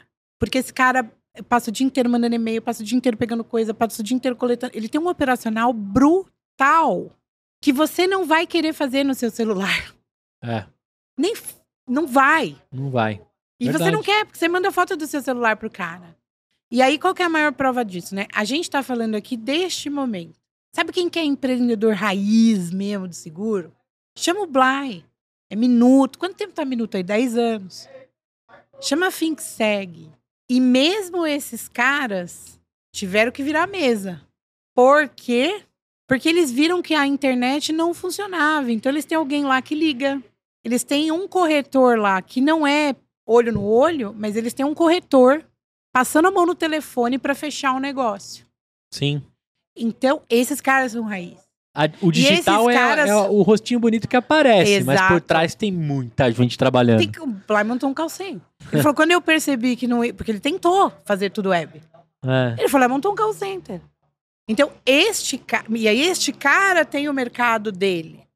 E aí, quando você pega essas plataformas, o que que acontece? Com um cara, por exemplo, como você, ou como um, um cara que tem um corretor mesmo, que não vai ser o corretor da plataforma. Ele tira a foto do preço da plataforma, manda pro corretor dele, e o corretor vai fechar na seguradora o mesmo preço. Que tá lá na plataforma. É. Caso ele tenha recebido Já uma cotação mais cara. Já fiz isso. Então, é, aí não adianta a gente querer ser o dono da verdade do mercado sem pegar toda essa história. Eu sempre É. falo isso, história nunca se joga fora. Olha que tamanho de história que você tem aí. Ó, tem um caso curioso. Olha só como a Alice é poderosa comigo. Mesmo trabalhando na Sul-América, Você o meu seguro era Mas de tá, outra companhia. Mas tudo bem, eu também fazia fora porque não é bom nós trazer o nosso risco pra dentro. Não, não, então, mas tô dizendo assim, é, você sabe que eu tenho, eu tinha Mas eu incentivos. já tive, eu também tinha. Eu tinha já vários tive dentro, incentivos. Mas a Alice, com toda a flauta que ela tocava pra mim, ela me deixava na outra seguradora. Ok, E feliz suficiente. É. Às vezes eu me sentia traidor, tá? Porque eu já fiz o, eu já fiz o guincho de uma outra seguradora entrar dentro Da da quem chama o Sul-América. carro. É, era um eu, pouco eu era desagradável. É. Essa situação. Eu fui conhecido por essa situação, a galera tirava o maior sarro comigo. Mas eu dizia pra galera quais É eram as bom, condições. tirou o risco e, de lá. tá e também certo. eu era terceiro, então não tinha problema, né? Eu trabalhava naquele prédio é, bem, bem distante ali na, na Marginal. Tá. Mas é, olha só a loucura, né? Ela tem a senha do, do meu. Ela tem a- o print do meu celular, do meu cartão de crédito. Ela já me fez fechar com o concorrente, entre aspas. E aí é aquela conversa que a gente teve da inteligência artificial lá no começo. É isso aí. Porque não é uma questão zero e não é lógico. É, é. Você tem Não um é e um. vínculo emocional com a sua corretora de confiança, de segurança, de uma série de coisas que talvez uma máquina nunca consiga te passar. É verdade. Enfim, Agora, deixa eu saber um pouquinho mais dessa Denise que está aqui, né? Já entendemos que a FIT é a solução para qualquer corretora, para qualquer um da qualquer seguradora, qualquer assessoria, assessoria. MDA, Quem estiver precisando se conectar a algo, quer respirar de verdade Open Insurance. A gente nem tocou nesse termo, mas eu vou deixar aberto aqui para vocês. Sim, te- sim temos. É. Temos ouvintes? Sim, temos. Isso, Open Insurance, quer discutir, quer construir, quer evoluir, Fit. Fit Ins- Insure, né? Exato. Agora vamos lá na Denise. O que, que você fez de faculdade, Dê? Cara, é muito louco, Se né? Porque fez, né? Porque. Fiz, fiz. É, então, esse é um ponto importante, que a moçada agora, que eu sempre falo isso, né? Quantos Neymar você tem no mundo, quantos Messi você tem no mundo. É, isso é uma coisa importante. Cristiano Ronaldo. Quantos Cristiano Ronaldo você tem no mundo? Tem um de cada. Quantos tentaram chegar lá? Esses que tentaram não conseguiram, tiveram que treinar mais, tiveram que se esforçar mais, tiveram que trocar estratégia. Tecnologia é uma coisa viciante e que pode ser perigosa. E faculdade dá muito embasamento, né? Hoje a gente tem um problema brutal de recursos técnicos, não é um problema da FIT, é um problema global. Sim. É... De hard skill mesmo, né? Exato. E o cursinho no YouTube de 40 horas, desculpa aqui. O cursinho do YouTube de 40 horas. Você foi programador. Sim. Você, você concorda com o que está acontecendo? Porque daí o cara faz um curso no YouTube de 40 horas. Passa O de cara- júnior pra pleno em, Não, então, em o quatro meses. O cara, o cara do curso fala pra ele que ele vai ganhar um salário de 5, 6 mil reais fazendo aquele curso de 40 horas. O cara, às vezes, abandona uma faculdade, abandona a carreira, e aí ele não consegue montar um algoritmo lógico e ele não consegue programar. E aquilo que ele aprende naquele curso não tem absolutamente nada a ver, porque a linguagem de programação, a linguagem de programação é totalmente perecível, acaba em um ano. Sim. Eu sou do Então- Aspão. Então, ó. eu também. Eu, não, eu não. eu Vou falar aqui, pessoal, que eu fiz bastante merge no COBOL. Ah, bem. Coboleira. Coboleira. que Coboleira. hoje também tá valendo Tá, mais que barras de ouro. Não tira. É. Porque também não aguenta a baixa. Então, assim, eu já passei eh, por esses processos. Então, qual que é meu ponto? Moçada, tem que estudar. Tem que estudar fundamento. Tem que ir na faculdade estudar. Isso aí. Tem o melhor que curso que eu fiz na minha vida foi lógica de programação. Exato. Pra tudo Quer dizer, que eu não faço sei na se minha tem vida. que ir na faculdade. Não, não posso por isso tão. Mas assim, ó. Pega a grade da faculdade. Porque tudo que eles vão. E, e lógica de programação, você não usa só programando. né? Não, Pra é, vida usa. Eu tomo decisão da minha vida Isso. por, por lógica. Então, assim, é, vá aprender fundamento. Isso precisa. Por isso que tem esse gap gigante no mercado, porque o cara não sabe o que é um banco de dados mais. Sim. Ele enfia tudo lá dentro da- do JSON e não precisa meter banco, não guarda mais dado. Então, assim, é, fiz faculdade. É muito louco, porque eu, a primeira faculdade que eu entrei, mas não terminei, foi de direito. Eu queria ser advogada Uhum. brutalmente, assim. Eu, eu queria mudar o mundo. Era, é todo mundo que Você ainda pensa ou não? Cara, eu penso em fazer uma faculdade de filosofia. Filosofia, legal. Mas assim, é... não, eu penso que eu teria sido uma boa advogada, acho. Eu fiquei dois anos lá, mas aí eu achava muito entediante. Aí eu falei, cara, não dá. Eu, eu preciso, to- eu preciso fazer coisas, mas não, não dá para ter que ler oito livros para poder escrever um negócio. não, não tenho essa paciência. É não, não é, não é o meu estilo, entendeu? Eu sou muito eleva. Caralho, um monte de livro para escrever três páginas, não vai dar. Uhum. Aí parei no segundo ano. Aí eu fui fazer gestão de negócios internacionais, que era, era na época que o Brasil tava abrindo. Aí tá vendo? De novo, eu vou dedar a minha idade. É aquela parte, né, da redemocratização, depois plano real, tá? Daí eu Aham. fui fazer comércio exterior, porque era A moeda ia ficar forte. isso, etc. aí é na minha época, fazer comércio exterior, você era um visionário, era futurista, porque era isso que ia ser. E aí, é, eu, eu ti- eu tive uma infância bastante pobre, etc. Então, eh, faculdade para mim era um luxo que ninguém na minha família tinha. Eu era a primeira que estava indo lá. E é, eu, obviamente, precisava trabalhar para pagar a minha faculdade. E aí, eu trabalhava e eu comecei a fazer umas macro no Excel. Hum, Aí eu falei, olha, que legal esses negócios que dava umas fórmulas e tal, para fazer a organização do departamento, assim, porque a gente passava por auditoria, era uma concessionária de veio, e a gente passava, e eu trabalhava, olha que é muito louco, né? Porque eu trabalhava no departamento de garantia. A peça do carro dava problema, eu falava lá se era, se era garantia ou não. É, e aí vinha a matriz fazer, eu comecei a automatizar as coisas no Excel. Aí eu falei, nossa, que legal, né? Dá para fazer tanta. Aí eu fui fazer faculdade. Mas aí eu já tava. Tipo, Mas você fez o quê? Processamento de dados? Processamento de dados. É. É, Hoje, ciências da computação, né? Depois teve um É, acho que hoje o meu curso chamaria análise. é, sistema da informação. alguma coisa assim. É. E aí eu fiz. E, puta, aí, fui, aí larguei esse emprego, que era até um emprego bom, larguei, fui fazer estágio. Esse é um ponto importante.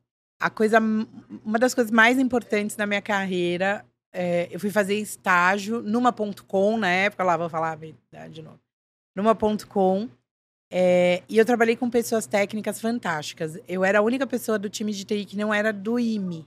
E, e isso é uma coisa que a gente acredita muito e a gente faz na FIT Uhum. a gente tenta trazer pessoas que não estão naquele status quo educacional, porque isso faz uma diferença do Faz. caralho. Mas- É brutal. O cara, ele, ele foi desde os 5 anos de idade, três agora que vai pra escola mais cedo. O cara que tá lá nos melhores colégios de São Paulo, desde os quatro anos de idade, faz a formação dele inteira. Primeiro que nesse processo ele faz um networking ferrado. Porque ele está construindo, construindo amizades com filhos de empresários que vão dar um emprego para ele quando ele for para a faculdade. Então ele faz um networking ferrado nesse processo. Depois ele, ele faz um colegial que é brutalmente diferente de alguém que está no ensino público ou privado, mas de menor Uhum. é, é, qualidade. E aí, este cara que fez tudo isso vai para a universidade pública, agora com o sistema de cotas é algo que mudou muito. Então, 50% dos alunos da USP, lá pela última informação que eu tive, já vinha proveniente da, da escola pública, é, mas na minha época isso não era assim. Não era uma realidade. Não. E aí o cara vai, vai estudar numa faculdade, que pode ser sim uma faculdade boa, mas que não é uma faculdade de primeira linha que ele vai aprender fundamento ou, ou que ele vai ter uma garantia de estágio numa empresa muito boa que ensina muito. Eu trabalhei numa das, numa das quatro maiores consultorias do mundo. É difícil, porque você pega gente de faculdade de primeira linha nos programas ali. Uhum. Então, assim, e o que é ensinado ali é o típico da empresa que te ensina a pensar. Porque tá te ensinando consultoria, tá te ensinando a ter ideia. Então, essa é uma coisa que, na minha opinião, tá? Seja empreendedor, seja empresário, eu até falo, a gente é uma empresa picucha. Não tem. Mas a gente tenta colocar essas práticas ali dentro para quê? Para fomentar. Sim. Se eu parir um empreendedor ali e o cara for lá mudar a história do mundo, eu, eu fiz. Ah. E se eu não parir nenhum também, se essas pessoas mudarem o patamar, a visão de mundo que elas têm, eu também já, já cumpri. Então a gente tenta ter esse mix de aprendizado coletivo. Na minha vida, a educação me libertou. Eu só, só saí do, do, do, da situação social que eu tinha, porque eu me eduquei, eu trabalhei e eu convivi com pessoas fora da curva, intelectualmente falando. Legal. E isso me tirou de um lugar periférico, de, enfim, necessidade. Não estou discriminando, mas eu estou dizendo que é uma situação muito difícil. As escolhas são difíceis. Sim, sim. Né? Então, uh, esse é um ponto que a minha formação me ajudou muito. A, a, minha a oportunidade que eu tive de saber que existia outro mundo. E não é saber de existir outro mundo de abrir no celular lá e ver que tem uma praia na Turquia. Não é isso. É falar: olha, esse cara aqui está fazendo esse trabalho, eu tenho capacidade de fazer esse trabalho, eu tenho capacidade de chegar onde ele chegou e ter acesso ao que ele teve. É, e também vem um ponto de reflexão, porque na minha vida passada lá, é, eu considero, e não tenho nada contra quem gosta, mas eu investia muito na minha imagem. Eu comprava coisas que tinham valores absurdos e por quê? Para quê? Para quem? Para quem? Porque não era para mim. Eu tô tranquila aqui, ó. Entendeu? Então, assim, é, eu me formei em tecnologia da informação. Acho que sim, educação liberta e é fundamental, todo mundo precisa ter. E não pule etapas. Mesmo que você esteja. Eu estava atrasada, eu já tinha dado com a cara na água em duas faculdades. Eram quatro anos de vai e vem. Uhum. Não pule etapas. Vai naquilo que te. E, e, faz o processo inteiro. E nas galera, faculdades... não vai sair do estágio para ganhar 10 mil reais. Cara, tem que trampar, tem que entregar, tem que aprender. Então, assim, não pule etapas. E a gente tem algumas universidades, alguns cursos que estão entregando de fato a experiência. Sim. Alguns estão cumprindo é, é, conteúdo programático, né? Sim. Outras estão entregando de fato pessoas para o mercado. Você tem que escolher bem, Exato. né? Tem que construir. E também uma coisa que é muito legal, né? A gente vive num mundo atual que é possível, é, de alguma forma, você pivotar suas carreiras também. Exato. Né? Eu conheço muito fisioterapeuta que virou programador, eu conheço muito programador que virou chefe de cozinha. É. Né? A pandemia tornou as pessoas também um pouquinho para olharem para si, o que elas querem Esse fazer é e ponto. amar, né? Na, na nossa área de TI, tem muita gente. E a gente, eu sempre falo, né? A história sempre se repete. Como eu tenho um pouquinho mais de idade, é, vou contar aqui um caos. É, mais ou menos em 2000, a gente teve um processo pesado no mercado de tecnologia, muito similar ao que a gente vê hoje, que é a pejotização. Uhum. E aí todo mundo era PJ, ninguém mais era CLT, todo mundo abria suas empresas. Em 97, isso já estava acontecendo. Santana muito. do Parnaíba bombou de Nossa CNPJ. senhora, exato. A minha era lá, inclusive. Não, era Carapicuí, alguma coisa assim. Então, lá para 97, este exato processo que estamos vivendo nesse momento aconteceu. Uma hora o mercado, a gente até, a gente sempre faz todo mês lá uma reunião e a gente conta essas histórias para a moçada saber que a, a história eventualmente se repete.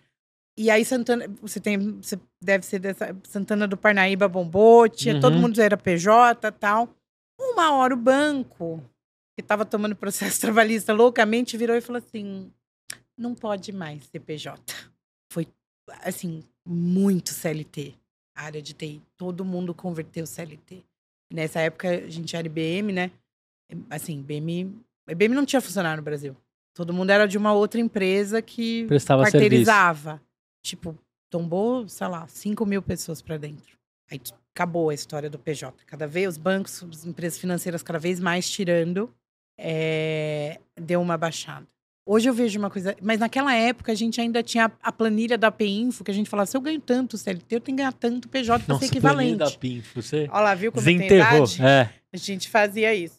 A gente fazia equivalência. Hoje o mercado tá tão louco que o cara vira para você e fala assim: eu quero um salário de 10 mil CLT, 12 PJ. Aí você fala: por que, que ele tá fazendo isso? Porque não tem equivalência.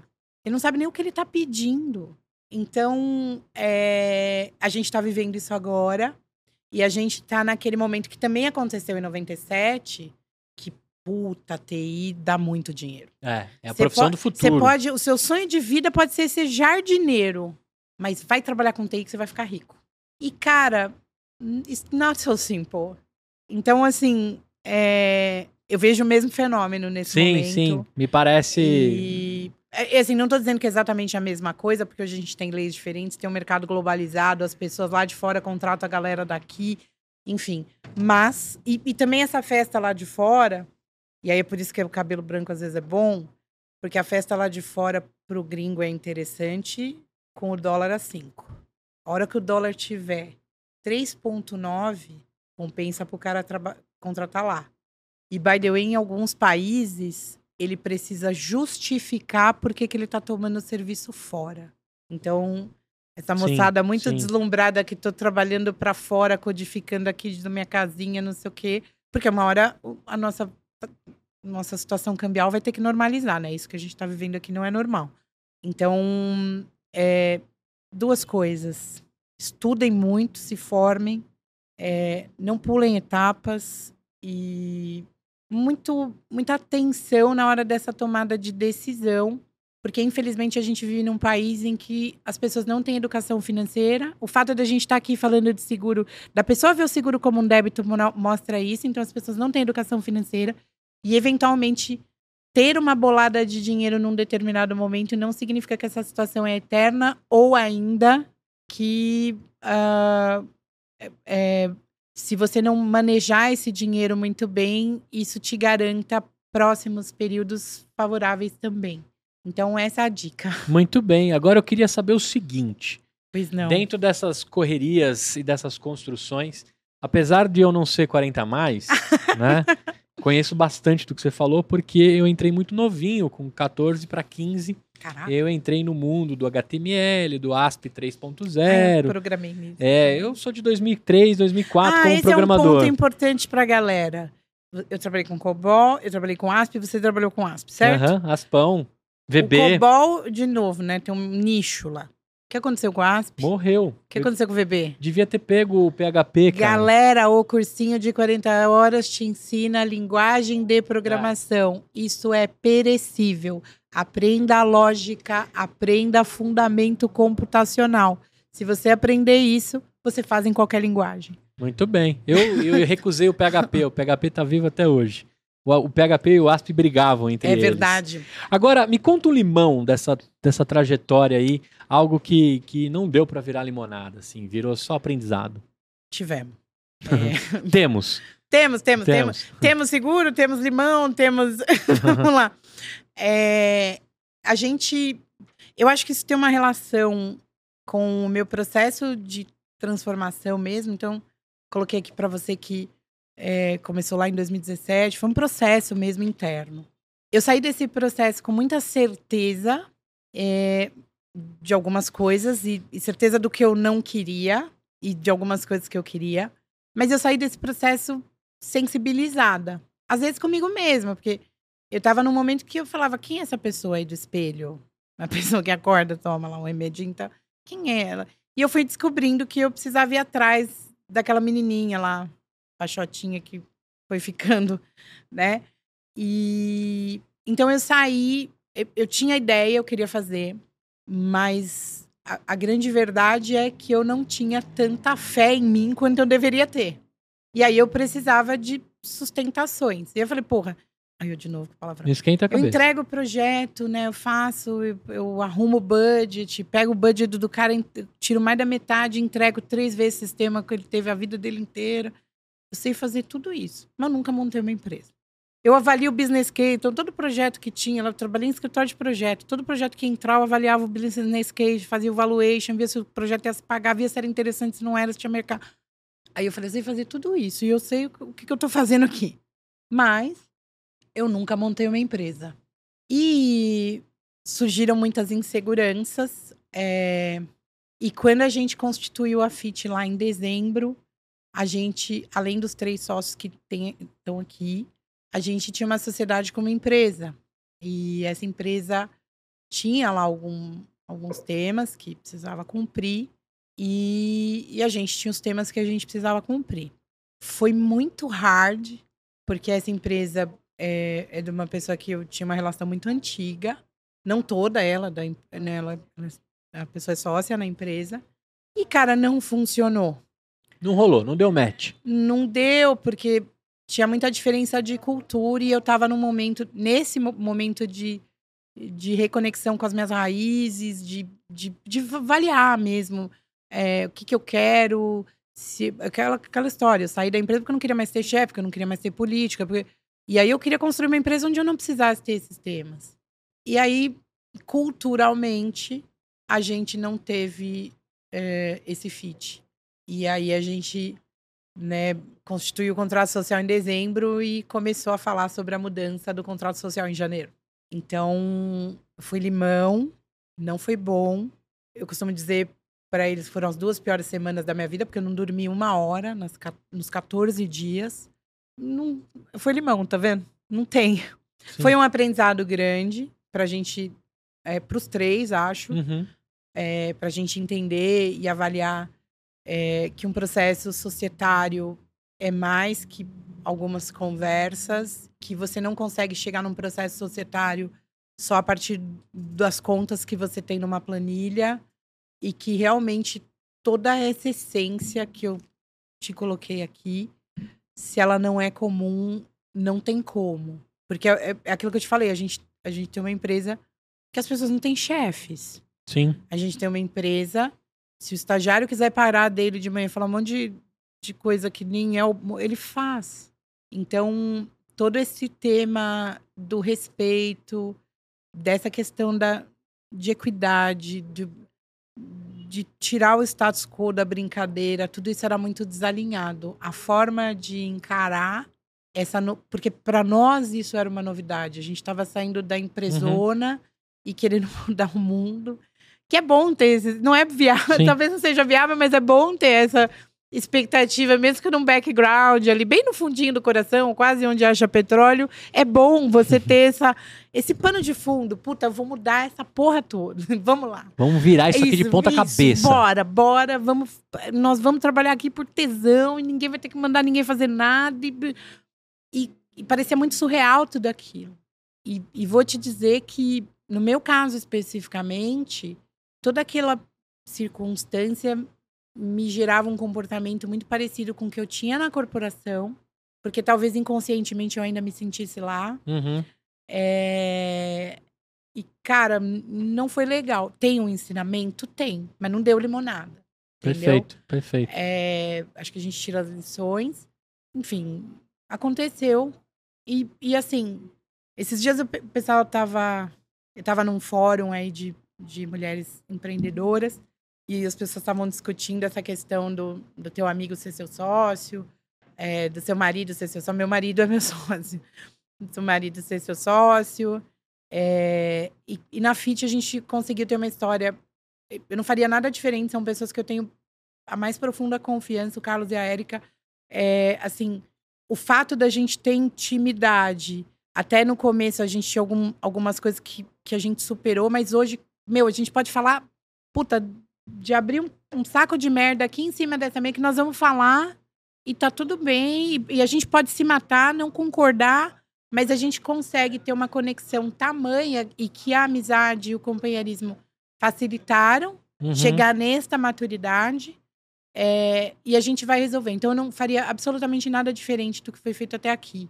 o ponto é, a gente tem a, a história positiva, que a amizade viabilizou isso, é, e a gente tem a história que a amizade não viabilizou, não funcionou e a amizade também não ficou. Então, realmente é, é um limão. Muito bem. Agora eu quero abrir minha mochila. Bora lá. E Tô jogar. doida pra ver. Quero jogar. Tô doida pra ver. Quero, quero que você traga um pouco de Denise para minha mochila, né? Que livro, que podcast, que tipo de, de dica você me dá para eu me tornar um pouco Denise também. Eu quero carregar um pouquinho de você na minha mochila. Cara, eu vi um TED semana passada da Brené Brown, que ela fala sobre abraçar a vulnerabilidade. Foi uma das coisas mais lindas que eu, eu vi na minha vida e uma das coisas que mais faz sentido, porque ela é uma pessoa extremamente exata. Eu sou uma pessoa muito emocional, mas ah, no sentido de ser passional emocional. Mas eu sou uma pessoa muito racional, por outro lado. Então, essa parte do italiano, que Uhum. chamava eu da negrinha, você pode ver aqui no podcast inteiro que prevalece. E aí, assim, é, eu sou uma pessoa extremamente racional. E ela retrata ali uma. Ela é pesquisadora, e era uma pesquisadora é, muito exata, de cruzar dados e fazer levantamento. E aí ela descobre algo sobre a vulnerabilidade que é fantástico. Então, esse é um TED muito bacana. Legal. É um livro que eu tenho muito carinho é Homo Sapiens, eu adoro a constituição que eu, a construção ali que o Harari faz. Tem um outro que é o livro da minha vida que chama Insustentável Leveza do Ser, que eu amo. É, livros de negócios, né? Eu tenho algumas bíblias. Gosto muito da história é, do Sicupira, do Lehman do Beto, que eu acho fantástica. Então, Sonho Grande é um, é um livro que eu leio e eu vejo os ensinamentos que eles têm ali e tento aplicar isso na FIT. Então, é, a gente construi uma plataforma que faz tudo, mas a gente tem o foco do foco. E aí, quando eu vejo as minhas oportunidades de futuro, eu projeto elas lá na frente e sei que um dia eu, eu vou chegar lá, mas primeiro eu preciso é, ter um pedacinho por vez. Então, gosto muito esse já mais né, de negócios. que mais? Você escuta podcast? Escuto mais ou menos, não muito. Esse era um hábito que eu gostaria de passar a ter. Mas eu vou passar a ouvir mais o Empreenda Cast. Aí, ó. Não precisa ser o meu, Exato. mas só de ouvir podcast já fico feliz. Exato. Uhum. É, deixa eu pensar. Não. ahn, Tem alguma série ou filme que você me recomenda? Ligar o meu Netflix lá e botar? Nossa, esses dias eu tava assistindo das três primeiras damas, eu adorei. Qual mais? Deixa eu pensar. Alguma outra que eu tenha assistido recentemente. Aí eu adoro This Is Us. É melódico, é dramático, mas eu acho tão real. É um negócio que tira um pouco a Sim. gente. Todo mundo tem um lance. É daquela- Jack, né? O nome do. É. Todo mundo tem um lance Jack aí Tem. pra, pra construir. E eu acho tão. Eles mostram a realidade de uma forma tão escancarada. É uma realidade meio americanizada, mas eu acho fantástico. Muito bom. Agora eu quero saber de você o seguinte: Ah, que- um outro livro que eu tô lendo que tô amando é Escrav- Escravidão do Laurentino. escravidão. É. Que eu acho que todo mundo que tem alguma descendência negra deveria ler e entender. Perfeito, tá todos anotados aqui. Agora eu quero saber de você o seguinte: o que, que vem de futuro? Quantas pessoas estão envolvidas lá na, na, na FIT? Né? O que, que vem de futuro? O que, vocês vislumbram? E quais são as redes para quem ficou interessado em fazer negócio com vocês acessar? Esse ano a gente espera ah, terminar o ano com 15 pessoas a mais do que a gente tem hoje. Hoje a gente tem 20. 20, eu acho que tá faltando 22. Olha lá, show tá fazendo assim pra mim, ó. 22. Hum, Hoje a gente tem 22, a gente vai contratar mais 15. É, é nesse formato que eu te falei. A gente tem aí sete produtos em esteira. Estamos negociando alguns projetos e a gente pretende, a partir de produtos de seguro, ter alguma inovação, sim, até o final do ano. perfeito. Esse seguro de riscos cibernéticos é algo que a gente está trabalhando com muito carinho. Então, a gente vai estar no InsurTech Brasil mês que vem. Beleza. As redes sociais, a Instagram, arroba FitInsure, Twitter, arroba FitInsure, é, Facebook, arroba FitInsure, LinkedIn, FitInsure Brasil. Falei tudo? Falou tudo. Site é www.fitinsure.com.br. Precisar de alguma coisa, tá lá. E no seu LinkedIn fala. a galera consegue trocar uma ideia contigo? Consegue muito. Eu sempre, é assim, eu vou confessar uma coisa. Eu sempre tive muita disciplina, principalmente com LinkedIn. Atualmente, tem tido uma demanda maior que eu. Então, eu posso demorar um pouco para responder. Mas em algum momento eu vou responder, gente. Perfeito. Qualquer rede social, a gente pode ser que eu demore um pouco para responder, mas uma hora eu vou responder. E, e os meus eh, meus meninos, eu chamo eles de meus meninos. Os meus meninos lá na FIT é a mesma coisa. Eles às vezes chama no Team, chama no WhatsApp. Eu não respondo na hora, mas quando umas 10 e meia da noite, tal, deu um tempinho, eu vou lá e mando a resposta. Muito bem. E aí procura você lá como Denise Oliveira. E aí, o que, que você achou de gravar essa parada aqui? Cara, foi a Document- primeira vez que eu fiz, tô com um pouco de receio.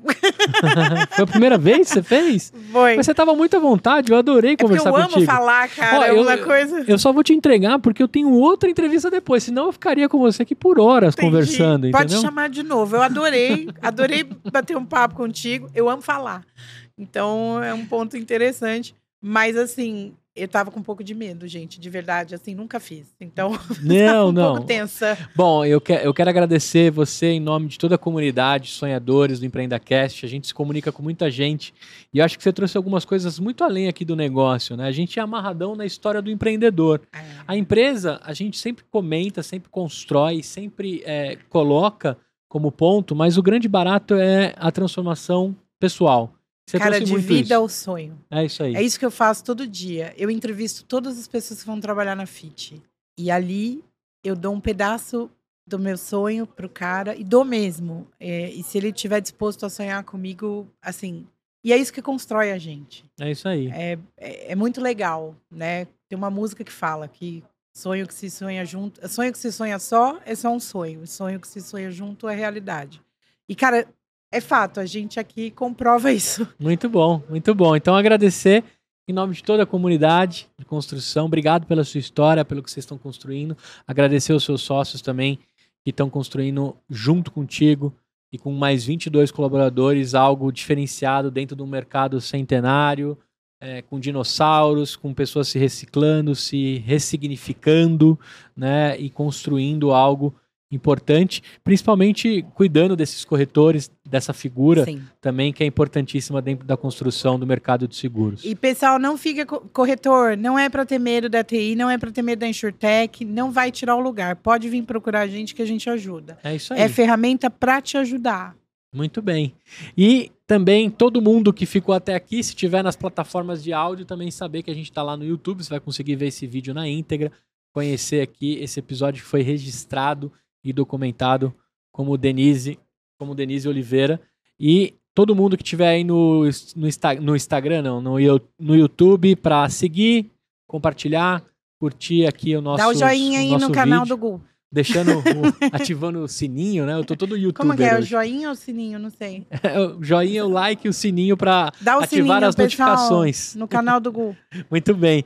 Brigadão, viu? Pode dar um Imagina, tchau pra galera nessa, nessa câmera aqui. Manda um sinal, manda uma mensagem pra você daqui cinco anos. Você mesmo vai ver esse podcast, esse vídeo. Nossa, Agora eu te peguei, hein? pegou total. É. E tá vendo, gente? Não é combinado. Ahn, pra mim, Pra você mesmo. Você vai, você vai conversar com você. Esse é o momento do podcast que você conversa com você. O que, que você deixa de mensagem a Denise de hoje pra Denise lá da frente? Parece papo de coach, né? Mas é, parece. Mas ok. Denise, nunca perca a alegria e a paixão que você tem pra fazer as coisas.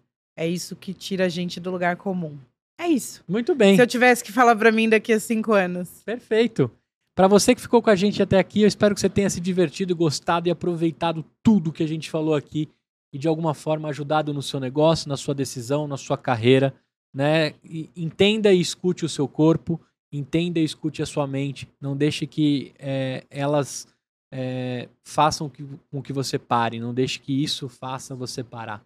Né? A gente teve aqui uma quebra né, de ciclo para um momento muito mais feliz, de uma construção de uma empresa com muito mais propósito, muito mais fechado com o que ela acredita e que vai muito mais longe até do que iria dentro dos seus, dos seus executivos, dos seus cargos, etc. Não tem problema nenhum se você segue a sua carreira executiva, mas não deixe que isso se torne maior do que o seu propósito, a sua Exato. construção como ser humano. Eu acho que aqui não tem certo, não tem errado. Não é porque você está escutando Empreenda Cash que você precisa se tornar empreendedor, mas sim olhar um pouco mais para dentro É. de você e construir algo que faça impacto e que mude de fato esse mundão imenso aí que eu não sei quantas vezes a gente vive aqui, quantas vezes dá pra gente resolver. Eu sei que tem que viver agora, tem que construir agora e Exato. deixar um legado pra alguém. Procure Brigadão, a sua viu, verdade, viva e realize a sua verdade. Muito bem. Pode dar um tchau pra galera. Valeu, nessa manhã? galera. Obrigada. Se eu fiz alguma coisa errada, eu sinto muito, porque é a primeira vez. Reclamações da Mas- Federação Paulista de Empreendacast. Exato. É, um beijo, obrigada pela paciência, obrigada por estarem aqui com a gente. Valeu. Eu vejo você no próximo episódio com mais um maluco, com mais uma maluca, mas sempre contando Boa, a teoria é na nóis. prática. Até a próxima. Tchau!